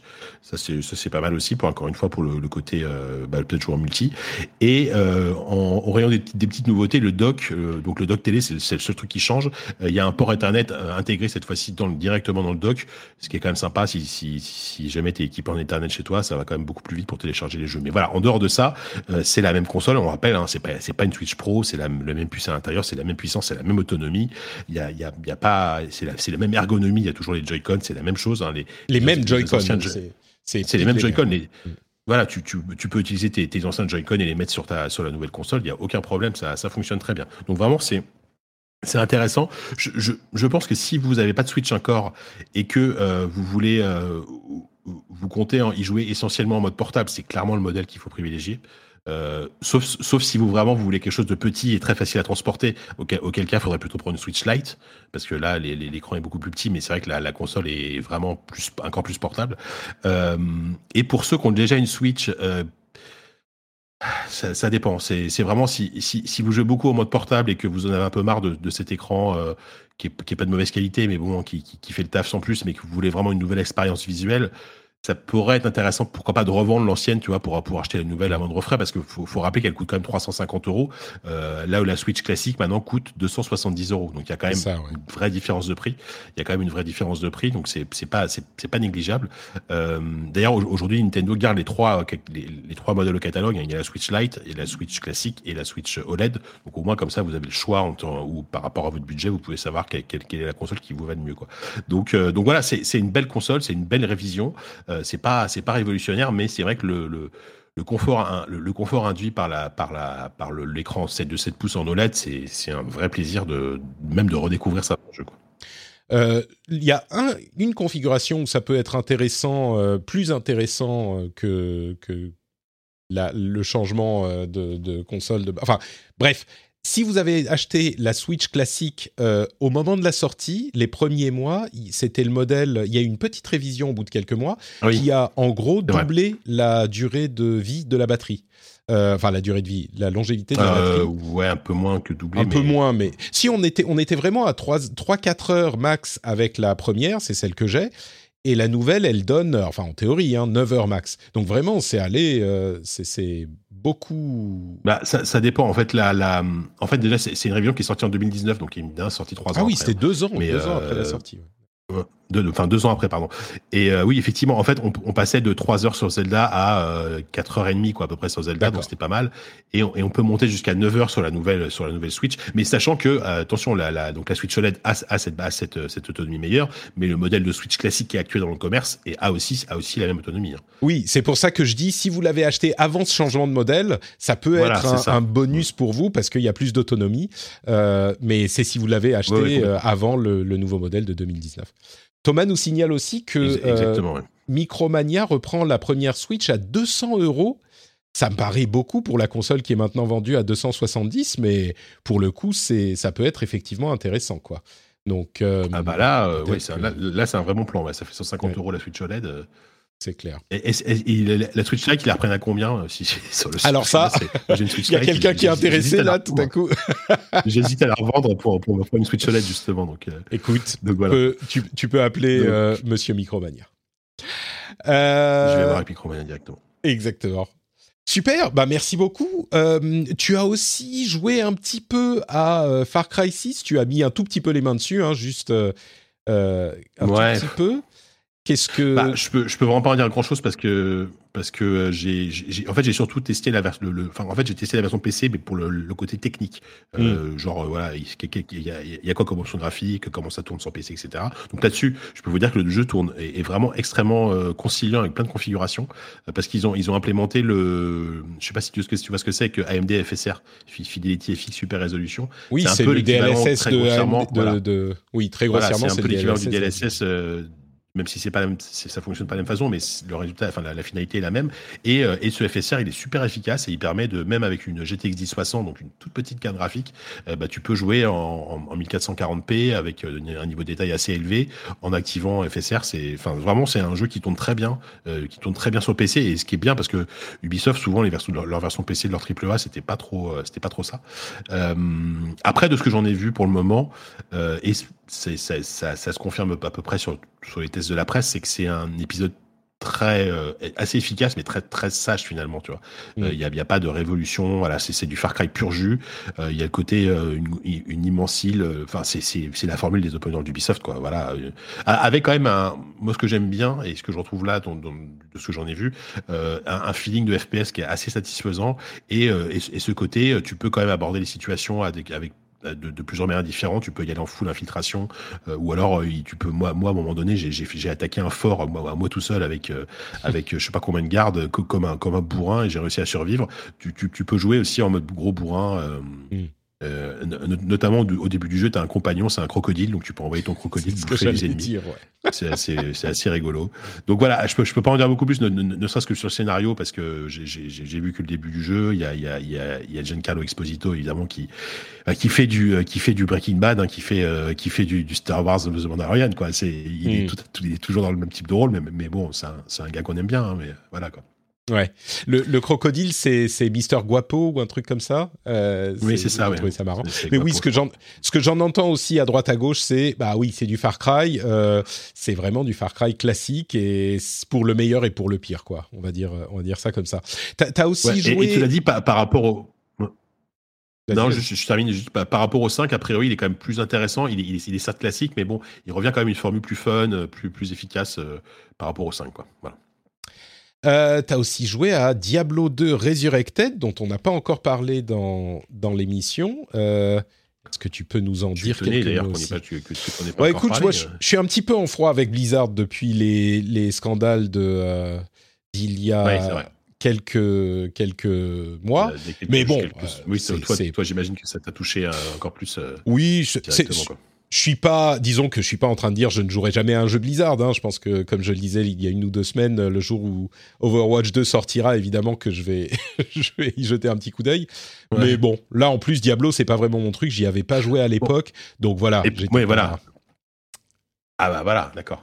Et pour, et, pour, dire les choses, euh, techniquement, techniquement, Diablo 2 Resurrected n'est pas vraiment développé par Blizzard, euh, puisque c'est développé par Vicarious Vision, qui a été depuis, qui a été depuis, qui a été depuis acquis par Blizzard, mais, mais disons que ça a été développé par une équipe qui n'a pas grand chose à voir avec le Blizzard euh, qui, a, qui, a, été concerné par les, par les affaires sinistres qu'il y a eu quelques, il y a quelques temps. Mais bref, euh, oui, non, mais alors, pour le coup, j'ai j'ai fait le test pour pour JV, donc j'en ai quand même, j'y ai quand même beaucoup joué. Euh, c'est vraiment moi ce que ce que j'aime, ce que j'aime en fait dans la. En fait, c'est c'est pas un remake. je précise que pour moi, ce n'est pas un remake euh, puisque c'est plus un remaster de luxe parce que c'est vraiment mm. le jeu le jeu tel qu'il était il y a euh, en 2000, 2001, 2000, 2001, je sais plus, euh, avec le même contenu, les mêmes classes, les mêmes ennemis, le, les, mêmes boss, etc. C'est vraiment la même chose, sauf qu'en fait chaque, chaque, chaque élément graphique a été refait et a été extrêmement bien refait. Visuellement, franchement, c'est un jeu qui a, une, qui, a une, qui a encore une gueule incroyable, avec une ambiance. Et je me souvenais plus en fait que le jeu était aussi dark fantasy que ça, avec des moments vraiment de, des bien gore, des trucs vraiment très sombres et tout ça, et, et un feeling aussi qui je trouve vieillit très bien.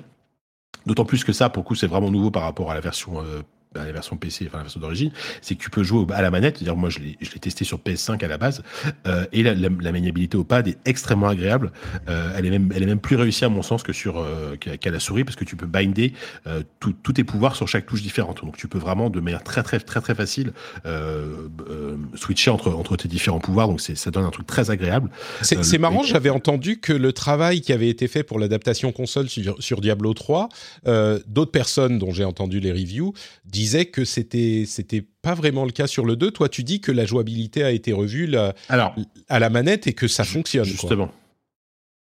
Alors justement, j'y viens, c'est-à-dire que les, combats, les, combats en soi, la maniabilité du personnage et les combats, ça marche super bien. Par contre, ce que ce qui avait réussi, ce qui avait réussi, ce très bien réussi Diablo 3 et ce qui n'a pas réussi Diablo 2, c'est tout ce qui est gestion de l'inventaire et des menus, etc. Ah. Là, c'est un peu plus compliqué parce que euh, en fait, tu navigues avec une sorte, de, bah, tu navigues au stick avec une avec un, un, rond, tu un peu à la Destiny, tu vois, tu te mm. tu, tu, tu, te déplaces comme ça. Tu as quand même un système de pour pour rapidement aller sur la case que tu veux avec la croix, mais c'est clairement pas c'est clairement pas idéal. C'est clairement pas idéal. C'est-à-dire que tu tu, tu, perds plus de temps euh, dans, dans, la gestion de l'inventaire, surtout que c'est l'inventaire à l'ancienne, c'est-à-dire que c'est pas euh, tu, tu peux pas stacker tes potions, donc euh, chaque potion occupe un, un, un emplacement d'inventaire, donc t'imagines le, le, ton, ton, ton inventaire se remplit à une vitesse absolument folle.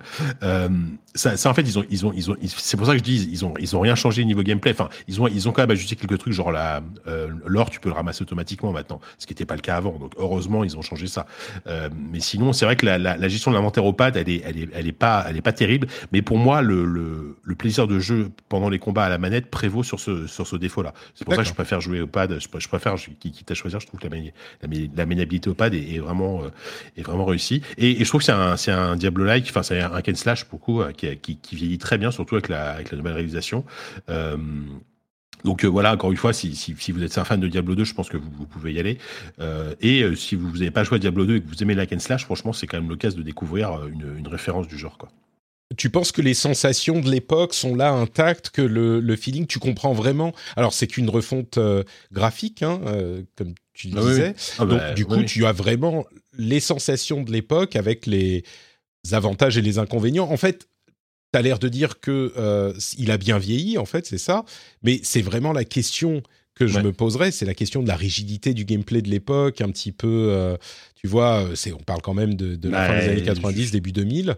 ça bah. fonctionne encore aujourd'hui dans un environnement moderne ou c'est vraiment ouais, bah, justement, on se rend compte que, que, que, le gameplay en termes de combat et de, de à ce niveau-là, c'est est quand même est, très peu rigide en fait, était mm. très peu rigide à l'époque. Euh, là en plus avec, avec le, côté bah euh, évidemment l'animation tu passes à 60 fps, ça, ça, ça, bouge ça bouge vite, ça bouge bien. Euh, et donc non non le vraiment et en plus t'as as, toujours ce côté bah t'as as sept classes différentes quand même c'est énorme et c'est sept classes différentes qui se jouent vraiment différemment les uns des autres. Donc en fonction de, de tes accointances, est-ce que tu veux un personnage qui va qui va taper fort ou est-ce que tu veux un perso à distance, bah tu as, as forcément as forcément un, un, personnage qui te convient. Non non franchement c'est ça je, te promets que ça vieillit très bien. Et, je suis persuadé que quelqu'un qui aime les hack slash, mais qui n'a pas joué à Diablo 2 et qui euh, va, découvrir un hack slash qui est encore en 2021 et reste encore très moderne et très agréable à jouer. D'accord, super. Eh ben écoute, euh, ça me paraît euh, plutôt enthousiasmant. Très bien. Diablo 2 Resurrected. Euh, bah écoutez, moi je vais vous parler de euh, quelques trucs que j'ai testés. Euh, il y a d'une part Scarlet Nexus, Scarlet Nexus que j'évoquais tout à l'heure. Scarlet Nexus, c'est un jeu qui est sorti il y a un moment, hein, donc je pense que beaucoup d'entre vous le connaissent déjà. C'est un JRPG vraiment dans un setting hyper classique de JRPG. on a et, comme je le disais, c'est celui qui est arrivé sur Game Pass, hein, c'est pour ça que je l'ai testé. Euh, il est du coup euh, disponible pour tout le monde sur le Game Pass et on est dans un contexte très japonais. Euh, on est un enfant qui est dans l'armée, dans un monde post-apocalyptique avec des monstres bizarres en forme de vase et de pots de fleurs qui vous attaquent et on a le, on a, on fait partie d'une nouvelle recrue. Enfin, on, vient de devenir un membre officiel de euh, l'armée en question qui se bat contre ces bestioles. Ça, c'est très classique. Euh, là où c'est vraiment intéressant, c'est le système de combat qui avait été euh, particulièrement mis en avant au moment de la sortie. Et je confirme que c'est un truc. Alors, j'ai joué que quelques heures, hein, donc vraiment, c'est une première impression. Mais je confirme que c'est un truc qui est vraiment hyper sympa à jouer.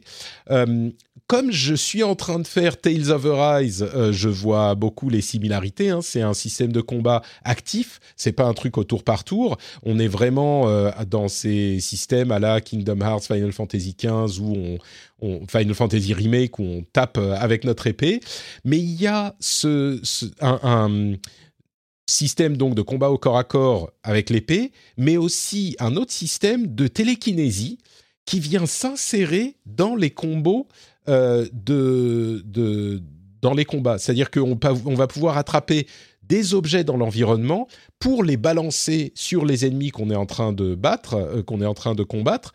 Et la manière dont on va enchaîner les euh, coups à l'épée et puis envoyer le truc avec la télékinésie, ça va nous faire reculer, et puis on peut ensuite reprendre les coups en épée, et puis rebalancer un truc en télékinésie, ça c'est la combo de base, mais on peut ensuite insérer, il y a des trucs télékinétiques spéciaux qui vont pouvoir vous faire plus de dégâts si vous faites des mouvements particuliers. Vous avez aussi dans votre équipe, il y a plusieurs membres de l'équipe dont on peut aussi utiliser les pouvoirs. Je crois qu'on peut pas les jouer euh, les autres, mais on peut utiliser leurs pouvoirs.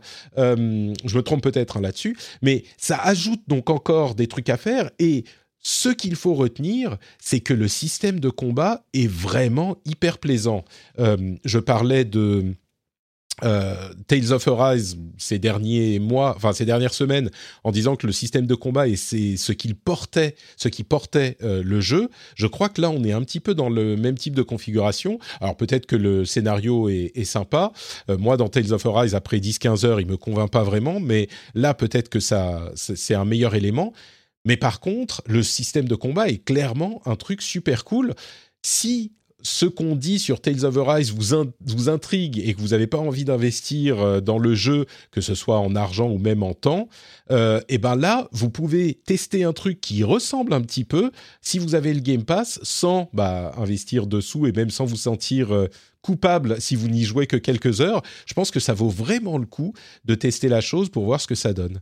Euh, il y a aussi toute euh, une partie euh, bah, histoire avec des, les différents personnages, comme je le disais, et les animations qui sont un peu comme certaines de Tales of Arise, où ils n'ont pas besoin de faire les animations 3D de toutes les conversations, ils font des images un petit peu comme dans, un, dans une BD ou un comics, etc. Et, bon, il y a plein d'autres systèmes dont je ne vais pas parler, les systèmes d'upgrade, les systèmes évidemment comme dans un RPG classique, on a de l'équipement, on a des potions de soins, etc., etc. Et au final, mon impression est vraiment positive après ces quelques heures de, de test. Donc euh, ça s'appelle euh, ça s'appelle Scarlet Nexus et le système de combat est vraiment sympa. Je vais vous parler euh, également. Oui, dis-moi, dis-moi. Moi, je disais juste que ça avait l'air euh, plutôt, euh, plutôt intéressant. C'est vraiment euh, sympa, sympatoche, clairement. j'ai également testé plein de démos sur le, du, Steam, Steam Next Fest. Enfin, plein. J'en ai testé une poignée. donc, je vais vous donner mes, mes impressions sur cela. Le premier, c'est un truc hyper bizarre qui s'appelle Exo One. Est-ce que tu as entendu parler de Exo One, Jika oui, tout à fait. Je l'avais vu à une conférence 3 et je l'avais, je crois que j'avais même testé parce qu'il y avait déjà eu une démo il y a quelques mois que j'avais testé rapidement et c'était euh, assez hypnotisant. Je J'ai pas d'autres mots. ouais, c'est un mot qui est, bah, c'est le terme en fait. Euh, c'est un jeu qui est vraiment hypnotisant. On joue en fait sur des planètes et des environnements naturels vraiment magnifiques. On joue une boule. Vraiment, c'est juste une boule dont on peut augmenter la gravité, enfin l'effet de la gravité sur la boule, ou le réduire. On a les deux gâchettes, et c'est x10 ou euh, x 0.5 euh, pour la gravité, qui est une gravité comparable à la, France, comparable au monde, à la Terre. Et donc on est dans ces environnements avec des dunes ou de la lumière ou ce genre de choses, et il faut naviguer dans ces environnements, donc simplement avancer en fait, et on peut aussi appuyer sur un autre bouton pour planer. Ça aplatit la boule. C'est de la technologie euh, de, pointe des aliens. Hein. Ça aplatit la boule et on peut planer. Euh, et c'est vraiment juste ça, en fait. On se déplace et c'est une sorte... Euh, je sais pas, c'est pas du skateboard, c'est pas du de la course, c'est juste on prend les courbes de l'environnement pour s'élancer et aller le plus loin possible dans ces environnements super super beaux. Et j'ai l'impression qu'il n'y a rien d'autre du jeu. La démo est assez courte, mais c'est plaisant. Euh, je dirais juste ça comme ça. Ouais, c'est un, un, peu un trip à la, en termes de, en tout cas en termes de gameplay, de, à la Flower. Je sais pas si tu te souviens de Flower, ce jeu. Ouais, ouais, tout à fait. Euh, avant, avant euh, de, de, de, de Genova Chain, où c'est juste une sorte de, truc de balade où tu, tu, par moment tu vas voler très vite, par moment tu vas, tu vas flotter. Enfin voilà, c'est, c'est assez, c'est assez agréable, je pense. Effectivement, il faut voir derrière ce que ça donne, s'il y a, s'il y a, y a quelque chose derrière que juste un trip, euh, un trip, euh, un trip visuel. Quoi. Ouais, euh, je pense que de toute façon, c'est un jeu qui a plus de, je sais pas, 10-20 euros. bon, c'est quand même, ça vaut pas le coup, quoi. Soda Crisis, c'est un jeu qui, si vous aimez Metal Slug, ça va vous parler. c'est vraiment un jeu à la Metal Slug, une sorte de shoot 'em up où on est une, un bonhomme qui tire partout c'est très sympa dans la démo, la première partie, parce que c'est plein d'actions, il y a plein de trucs qui se passent, on peut escalader, euh, faire des courir, faire des roulades, euh, etc. La deuxième partie, c'est un petit peu genre le tutoriel, et j'ai trouvé ça plus lent et étrangement, euh, comment dire, peu dynamique. Excusez-moi, pardon. Mais euh, je suis désolé, hein, c'est compliqué avec les enfants. Mais euh, le, gameplay en tout cas est assez sympa et c'est vraiment, euh, comme je disais, on a même un grappin. c'est vraiment du, il y a des, on peut rentrer dans des véhicules. Enfin, c'est inspiration un peu Metal Slug et si vous aimez ce genre de jeu, ça risque d'être vraiment un jeu pour vous. Ça s'appelle Soda Crisis entre parenthèses, le Steam Next Fest, c'est jusqu'à aujourd'hui. Hein, donc, euh, malheureusement, je crois que si vous n'avez pas déjà euh, testé le truc, euh, vous risquez, c'est un petit peu trop, trop tard.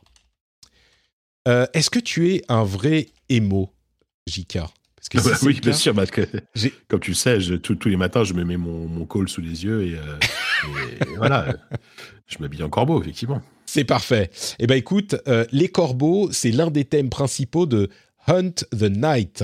Hunt the Night, c'est un jeu dont, quand je l'ai lancé, je me suis dit, Oh là là, mais qu'est-ce que c'est que ce truc encore euh, les, poncifs du jeu indé, euh, des graphismes en euh, super rétro pixel, le truc super émo avec des corbeaux justement, des trucs très sombres, de, des vampires, des créatures de la nuit, voilà. Et je me suis dit bon, je vais jouer quand même parce que je l'ai téléchargé, donc on va rentabiliser. Et puis en fait, je me suis un petit peu laissé happer par le, par le gameplay. Alors c'est un gameplay classique, on a une arme de contact, une épée, ou enfin on peut avoir plein d'armes différentes, mais c'est euh, des trucs genre une épée, une lance, une épée lourde, ce genre de choses. Et puis on a un pistolet dont les balles se rechargent quand on donne des coups d'épée. Donc ça impose de euh, se balader entre, enfin d'utiliser les, différents euh, éléments de, de combat. Et puis on a aussi des pardon, des pouvoirs spéciaux, c'est dur aujourd'hui, pardon, euh, des pouvoirs spéciaux qui se rechargent. Euh, on a des, euh, des, comment dire, des objets spéciaux qui vont donner des bonus. Enfin, vraiment un truc de assez classique. Et puis, on a, enfin, le système de combat, j'en ai même pas parlé. Enfin, le système de contrôle, c'est vu dessus isométrique, donc en, sur un plan 2D. C'est presque du Zelda, en fait. dans, le, dans, dans beaucoup d'aspects un Zelda un petit peu plus dark et un petit peu plus euh, difficile, mais je pense que la comparaison à Zelda est pas euh, pas usurpée. Et, vraiment, comme je dis, le, le système m'a convaincu.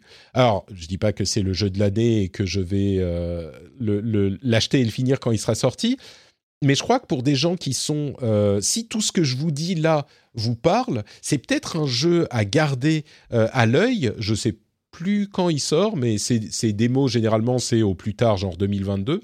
Euh, et c'est euh, vraiment pas mal du tout, quoi. Ça s'appelle Hunt the Night. Si on peut dépasser un peu l'aspect presque caricatural du euh, emo dark goth qui, dans lequel il se, il se complaît, ou alors si c'est votre truc, hein, tout simplement, bah, je crois qu'il y a quelque chose à en tirer. Donc voilà. Et en plus, il est assez beau pour ses, graphismes en, hmm. rétro 8 euh, bits euh, pixels. C'est ouais, non, c'est mignon. Moi, moi c'est vrai que je, suis encore client. Alors, pas, forcément de cette DA, mais du style graphique, malgré tout, le pixel art, je suis toujours pas lassé du pixel art, surtout quand il est bien fait. Hmm. Donc, euh, donc, ça pourrait, pourrait me plaire.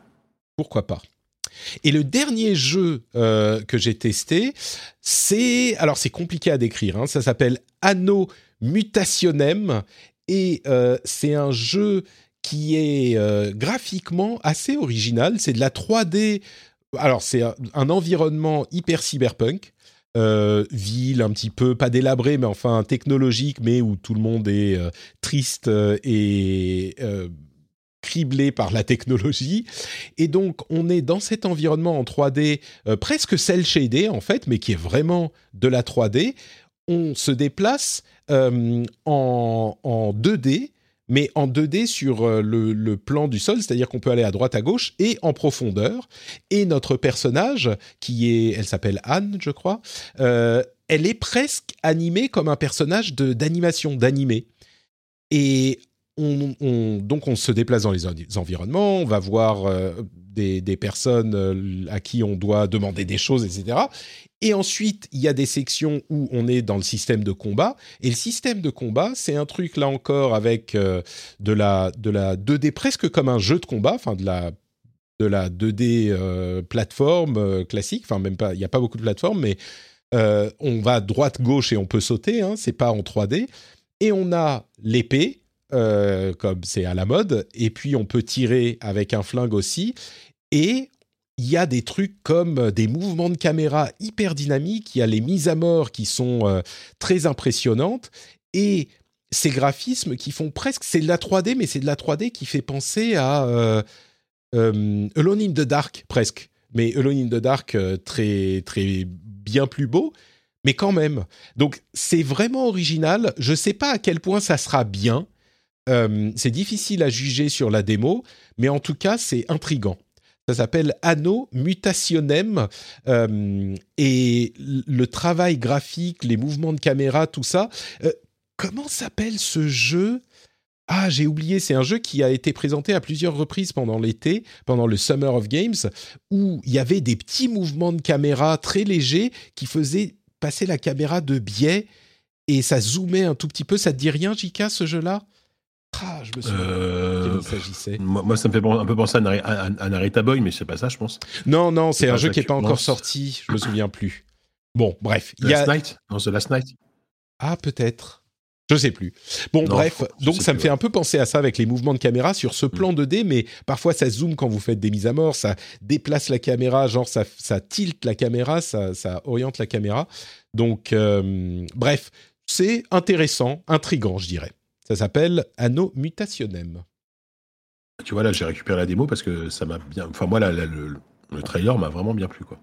Bah, si vous écoutez cette émission avant ce soir, vous pouvez la tester. Je crois que ça s'arrête ce soir à 7h ou peut-être demain. Mais euh, voilà. Hmm. Euh, bah écoutez, voilà pour tous les jeux qu'on a testés. Ça faisait euh, de la matière. quoi d'autre? Alors, il y a plein de jeux auxquels on n'a pas pu jouer, hein, évidemment. Il y en a, comme ces dernières semaines, énormément qui sortent. Il y a New World qui continue à être hyper populaire.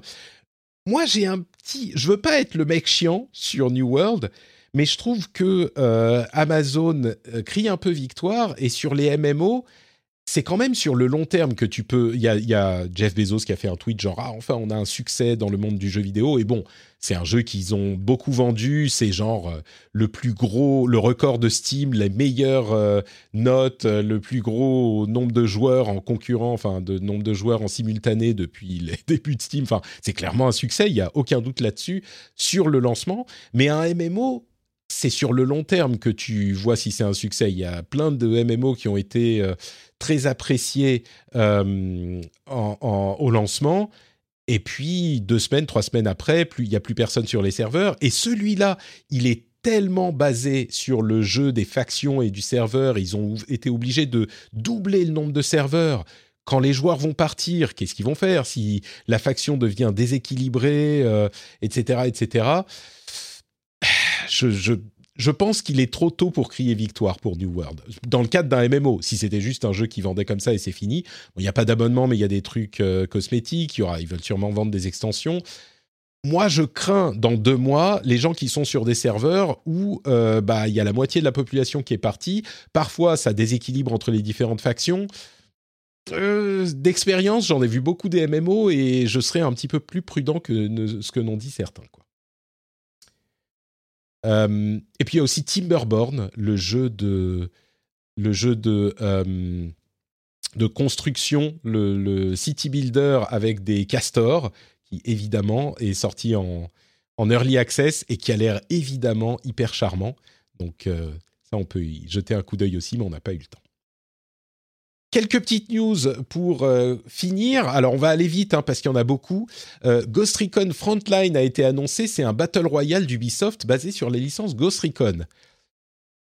Moi je dis pourquoi pas. Je sais pas, pourquoi pas, ça peut être bien. Comment c'est quoi ma formule euh, officielle? Ouais, je sais pas, ça peut être pas mal, pourquoi pas, un truc comme ça. On a tendance à se dire, est-ce qu'on a encore besoin d'un Battle Royale? Mais peut-être, avec la, la mécanique Ghost Recon? T'ai entendu soupirer, hein, JK, j'ai bien compris ce que tu veux dire. Non, non, euh, je. J'attends de vous Non, mais surtout, je, je, repense à Breakpoint qui a quand même pas été un grand succès. Euh, je me dis que là, il, là, part sur autre chose. Donc, à la limite, pour, tant mieux qu'ils partent sur autre chose, tu vois. Et. Il, hmm. leur manque pour le coup leur, leur, vrai succès free to play parce qu'ils ils en avaient lancé un là il y a quelques temps là je sais plus comment ça s'appelait mais ça avait pas pris euh, un, le truc très arcade oui je me souviens même ouais où tu pouvais sauter partout etc et c'est vrai qu'il leur manque leur, il leur manque leur, leur Battle Royale, mais bon, ils vont, ils vont peut-être finir par y arriver, quoi. Et puis, ils, euh, gèrent les jeux sur la durée, hein, surtout les jeux comme ça, chez Ubisoft. ils ont un certain nombre de succès qu'ils ont, ils ont maintenu à la force du poignet, comme For Honor ou Rainbow Six Siege. Donc, euh. c'est ça. Là, où ils sont bons, c'est que pour le coup, c'est que ils arrivent quand même souvent à, des jeux qui au lancement sont pas très bons, pas terribles, etc. Ils arrivent à vraiment leur leur redonner une seconde vie. Bah, euh, ça a été le cas de Rainbow Six, euh, effectivement, de For Honor, qui est toujours bien très très joué, etc. Donc bon, peut-être que Ghost Recon va, ça, va peut-être être pareil. Hein. Un battle royale basé sur des jeux d'objectifs, ça pourrait être intéressant. Bon, faut bien jouer avec sa team. Euh, le euh, remake de Grand Theft Auto Trilogy, GTA 3, Vice City et San Andreas semble vraiment se confirmer. C'est encore euh, des indices ici et là, mais bon, là on n'en est plus très loin. Twisted Metal, il serait en cours de développement pour une nouvelle imagination, une nouvelle, un nouveau jeu Twisted Metal. Je comprends pas bien pourquoi Sony s'acharne sur Twisted Metal. J'ai pas l'impression qu'il y a une nostalgie énorme pour ce jeu, mais bon, clairement, euh, il semble penser que ça pourra donner quelque chose. Euh, T'as vu Fire Girl? C'est un jeu qui a l'air euh, assez marrant. C'est une preview euh, qui sort le 14 décembre. On joue une pompière, c'est peut-être comme ça qu'on dit, et c'est un hack and splash euh, où on doit euh, bah, arrêter le feu et, euh, et ça a l'air très dynamique. C'est en, bah, en, il y a rétro rétro graphique rétro. Putain, mais j'ai perdu le nom. En pixel ah, rétro. Pixel art? Pixel art. Merci. Je vraiment ça va. Oui, c'est le terme. pixel art, voilà. Et, bon, c'est marrant. Fire Girl. C'est super bien. Ouais, ouais, ça, ça, a l'air drôle. Ça a l'air sympathique.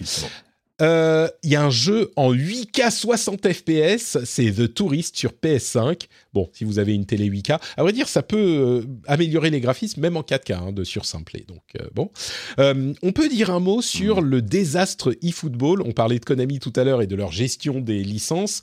eFootball, c'est la version, la nouvelle version de PES qui est gratuite et je pense qu'il est difficile d'ignorer toutes les. Ah, en fait, je disais tout à l'heure, ah, euh, New World, c'est le jeu le mieux noté de l'histoire sur Steam. C'est pas du tout ça en fait. C'est effectivement le jeu qui a la plus grosse euh, quantité de joueurs en simultané sur Steam. Mais en fait, ce à quoi je pensais, c'est que eFootball, c'est le jeu le moins bien noté de l'histoire sur Steam. Il y a des problèmes de graphisme, il y a des problèmes de modèles qui sont déformés un petit peu à l'Assassin's Creed Unity à l'époque. Enfin, c'est une horreur. Euh, Konami s'est excusé euh, platement pour ces problèmes.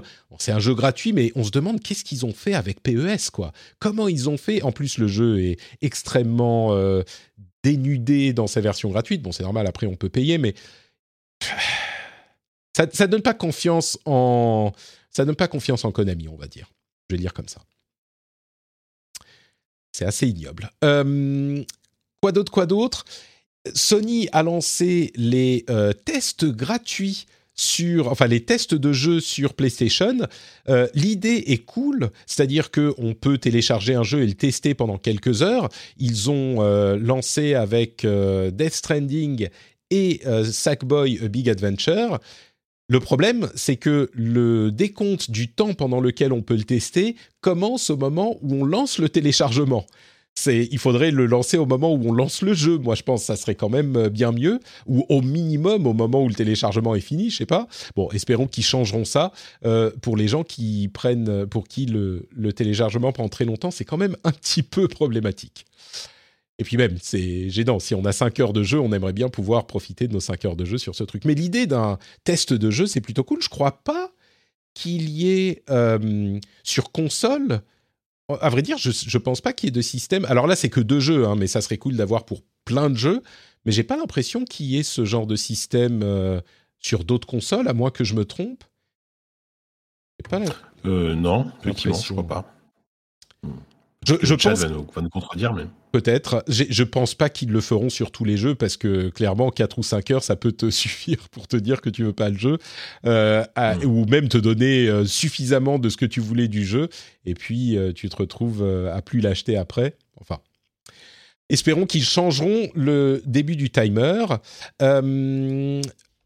Phil Spencer a dit que les pénuries de consoles continueront bien longtemps en 2022. Il y a plein de problèmes, donc euh, malheureusement, si vous n'avez pas encore eu votre Xbox, on imagine que ça sera le même pour la même pour les autres. Bon, bah voilà. Il y a Twitch, on en parlait tout à l'heure, ils sont en train de tester une fonction euh, promotion des streams, euh, des streamers que vous aimez en payant. C'est-à-dire qu'au lieu de vous abonner à un streamer, vous pouvez payer pour, en fait, faire de la pub pour ce streamer sur le site de Twitch. Il y a un truc qui me gêne là-dedans. Je comprends l'idée, mais c'est quand même un peu Bon, euh, le, problème de Twitch, c'est que c'est difficilement, entre guillemets, découvrable. Alors là, ça donne de la visibilité à une personne que vous appréciez. Mais est-ce que la personne préférerait pas avoir les sous de votre abonnement? Peut-être que vous voulez en faire en plus de votre abonnement? Enfin bref, je sais pas, c'est bizarre quoi. C'est étrange. Il y a les achievements euh, qui sont arrivés sur, euh, qui arrivent sur l'Epic Game Store. Il y a des gens qui sont contents. T'as vu l'histoire du, du, de l'international, le tournoi de Dota 2 T'as vu ce qui s'est passé? Non. Non, ils, ont dû, ils ont dû l'annuler. En fait, ils avaient dû déjà le déplacer. C'était où? C'était, je veux pas dire de bêtises, donc je vais rien dire. Si, c'est en Roumanie, c'est ça. et ils ont dû l'annuler parce que en Roumanie, visiblement, euh, personne ne veut se faire vacciner et donc il y a, des il y a des, une augmentation du nombre de ah. cas de Covid. Ils avaient lancé les ventes de euh, places parce que c'est un événement, un tournoi hein, avec euh, un public. Ils avaient lancé les ventes il y a genre deux semaines. Ils ont dû annuler et rembourser tout le monde. Il y a des gens qui avaient acheté leurs billets d'avion, leurs hôtels, etc. Enfin bref, c'est gros, grosse, grosse catastrophe pour le pour l'international. Bon, ils le feront quand même, hein, mais, mais sans euh, audience, évidemment. On parlait d'ailleurs il y a une semaine de certaines équipes qui avaient été testées positives. Donc, euh, c'est pas encore ça pour les événements in person, en tout cas en, Roumanie. Euh, et tu as vu cette vidéo, ça j'imagine que tu l'as vu, la vidéo de, du Steam Deck, du démontage du Steam Deck qui est, qui est magnifique Ouais, je l'ai vu, je l'ai vu passer vite fait, mais je ne l'ai pas regardé en entier. Et en fait, c'est très drôle parce que c'est Valve qui dit alors, on va vous montrer comment ça se démonte un Steam Deck, mais alors vraiment, il faut pas que vous le fassiez vous-même. Sérieusement, ne le faites pas quoi. On vous montre, mais vous avez énormément de chances de casser votre truc. Donc euh, le ton est vraiment vraiment euh, bien trouvé. J'ai trouvé ça très malin et intéressant. il, communique bien, je trouve. Pour le coup, euh, contrairement à d'autres produits, tu as l'impression qu'ils y croient un peu plus là ouais. Steam Deck. Donc, euh, bon, même si là, euh, si, si t'en veux un, je crois c'est le deuxième semestre 2022, je crois, la livraison. Enfin, Quelque chose comme ça, ouais. Ouais, ouais. Bon, J'imagine que les tests vont bientôt arriver. C'était décembre la sortie, si je ne m'abuse. Peut-être que. ouais, normalement, les, premières livraisons, ce sera décembre. C'est ça. J'imagine que certains auront le, la bestiole à tester avant la sortie. Bah, J'espère qu'on pourra en parler. Pas nous, enfin, pas nous. On verra. Euh, quoi d'autre? Euh, Windows 11 est disponible depuis hier ou avant-hier. Euh, visiblement, pour les processeurs AMD, il y a des problèmes de performance avec Windows 11 qui vont de 3 à 15% en particulier pour les jeux e-sport. Je ne vais pas rentrer dans les détails techniques. Ils sont en train de travailler sur un patch, donc ça devrait arriver. Mais si vous êtes méga, si les FPS dans vos jeux plutôt orientés e-sport sont importantes pour vous, ne passez pas à Windows 11. Euh, à vrai dire, je pense que si vous voulez être sûr que tout fonctionne sans problème, attendez un petit peu avant de passer à Windows 11. Je pense que c'est une bonne. Euh, ouais, comme, comme d'hab, hein, mais. Ouais. Euh, Genshin Impact, on va faire quelques chiffres en, en quickfire. Genshin Impact a gagné 2 milliards de dollars en un an. Euh, Honor of Kings a fait rentrer 10 milliards de dollars depuis son lancement en 2015. On parle euh, essentiellement de jeux mobiles. Hein. Euh, en, rien qu'en 2021, donc l'année n'est pas terminée, ils ont fait 2, milliards rien que sur 2021. On parle de Honor of Kings. Donc il y a des jeux qui se portent bien. Et puis dans le domaine des jeux, Apple a fait a, a rentré en profit uniquement en profit 8,5 milliards de dollars pour l'année fiscale 2019. 8,5 milliards de dollars, c'est sur la commission de 30% sur euh, leurs revenus sur l'App Store. Euh, je dis Apple en profit, je parle uniquement des profits sur le jeu vidéo, évidemment, hein, vous vous en doutez. Euh, c'est 2 milliards de plus que les profits combinés de Sony, Nintendo, Microsoft et Activision Blizzard. On parle des profits, hein, pas des revenus, encore une fois. Et évidemment, Apple n'a pas développé un seul jeu, hein, mais ils ont entré plus de profits que Sony, Activision, Nintendo et Microsoft. Assez ah ce, serait, ce, serait bien qu'ils communiquent sur le nombre d'abonnés à, Apple Arcade, on n'a jamais su. C'est vrai. Euh, s'ils communiquent pas en général, c'est que c'est pas, c'est que c'est pas, en tout cas à leurs yeux, c'est pas satisfaisant. Mais bon. Oui, j'imagine. Bon, c'est pareil avec Apple TV, etc. Mais mais, mais c'est marrant, disons que le chiffre en lui-même de presque 10 milliards est impressionnant, mais ce qui est beaucoup plus impressionnant à mon sens, c'est que ils ont fait plus que les plus grosses sociétés du jeu vidéo réunies. Ça, c'est c'est le truc le plus, le plus notable, quoi. Parce qu'ils ont, ils, ont des coûts beaucoup moins élevés aussi. Euh, ah oui. Euh, J'imagine. il, il, il, bah là, c'est que les 30% sur l'App Store, c'est les 30% de, de, de, de, commission. Et le, eux, leur coût, bah, c'est le maintien de l'App Store. Il y a des frais, évidemment. Mais bon, donc, clairement, ça fait. Par rapport à ce que dépense Activision ou Nintendo ou Sony, oui, c'est clair. Mm. Euh, une nouvelle triste, je pense. Tu vas être euh, euh, vraiment désolé. Randy Pitchford quitte la direction du jeu vidéo chez Gearbox. Alors, il va se concentrer sur d'autres choses, hein, les films, tout ça, mais il va plus être en charge du jeu vidéo. C'est triste, hein je, suis anéanti par cette nouvelle. je pense que c'est, c'est peut-être pas une mauvaise chose. En fait, on sait, j'en sais rien. Hein. Pitchford, on voit son image publique, ça se trouve, c'est un, c'est un type très bien, mais il inspire pas confiance, je trouve. Ouais, je crois. Il n'a pas une très bonne répute dans le milieu, même si voilà, même si moi j'aime bien, j'aime bien Borderlands et tout ça. J'aime bien les jeux, j'ai globalement bien les jeux Gearbox, mais mais le, personnage a priori, oui, n'est pas, pas hyper euh, hyper apprécié. Bon, après, peut-être qu'on on se base sur des sur des rumeurs et il était très sympa, mais voilà. Disons que dans ses vidéos de présentation sur euh, les conférences euh, Gearbox, souvent il est très cringe et bon, mais bon, il y a aussi toutes les histoires de machin, bref. Mais la raison pour laquelle je dis ça, mm. c'est plus que euh, bon, Borderlands 3 c'était sympa, mais voilà, euh, le jeu d'avant Battleborn, bah c'était un gros plantage. Il n'a pas été très cool avec ses équipes, mais bon, bref. On verra. C'est un ancien de la boîte qui prend la direction du jeu vidéo, donc euh, ça reste dans la famille. Et euh, on a eu la confirmation que les Game Awards auraient bien lieu en décembre et avec un public. Alors ça, ça changera peut-être, mais c'est le 9 décembre, donc la prochaine grande fête du jeu vidéo avec notre ami Jeff Keighley qui nous avait bien manqué depuis euh, quoi Ça doit faire trois jours qu'on l'a pas vu dans un stream sur Twitch. et ben, il nous revient le 9 décembre, donc ça va être un moment sympathique évidemment. Et voilà pour toutes les news et pour cet épisode du rendez-vous jeu. Un grand, grand merci à Jika d'avoir été avec nous. Est-ce que euh, tu peux nous rappeler où tu es sur Internet quand tu n'es pas dans l'émission? Oui, tout à fait. Je suis sur euh, jeuxvideo.com pour euh, des sujets tech, euh, tech hardware et compagnie. Donc, bah, le, le, le, test de la Switch OLED, par exemple, n'hésitez pas à aller jeter un œil.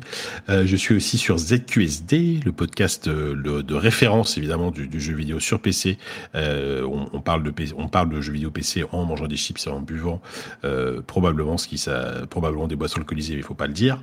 Et pourquoi il faut pas le dire? Puis, bah, Vous avez le droit. Hein je sais, non, mais bien sûr. En plus, on a à une époque je crois qu'on n'avait pas trop le droit de consommer. Euh, je, crois que je, je sais pas ah, ça dépend à qui ça s'adresse. Oui, d'accord. Euh, ouais. Hmm. Ah, bah, cela dit, à une, à une, époque, on le faisait sur Twitch et donc peut-être sur Twitch ça posait problème, mais maintenant on le fait plus. Donc de toute façon, on s'en fiche. On fait ce qu'on veut. Mais euh, et voilà. Et aussi sur le journal du hardware tous les vendredis à 16h30 sur le stream. bah pareil, émission émission hardware qui dure presque deux heures. Et, et demain, on va parler, demain, on va justement parler de la Switch OLED, entre autres, et de Windows 11. Magnifique. Euh, merci beaucoup, Jika. Pour ma part, c'est Note Patrick sur euh, Twitter, Facebook et Instagram. Et euh, vous savez que vous pouvez soutenir l'émission, c'est le plus important de tout ce que vous pouvez faire après avoir écouté cet épisode, c'est de vous, non pas d'aller la soutenir, mais de vous poser la question vraiment, de vous dire est-ce que cette émission, elle est cool? Et si oui, est-ce que je veux lui donner un petit euro, le prix d'un, allez, un croissant, une chocolatine, un, café, un, un sandwich? C'est vous qui décidez, vous allez sur Patreon patreon.com slash rdvjeux. Le lien est dans les notes de l'émission. Ça prend quoi? Deux minutes montre en main pour s'abonner et vous aurez non seulement droit à des bonus super cool, mais en plus, vous aurez le plaisir, le vrai plaisir de vous dire que vous participez à la vie, à la production, à l'existence du rendez-vous jeu. Et ça, ça n'a pas de prix. On se retrouve dans une minute pour l'after show pour ceux justement qui soutiennent l'émission. Et pour tous les autres, je vous dis à dans une semaine et je vous fais d'énormes bisous. Ciao ciao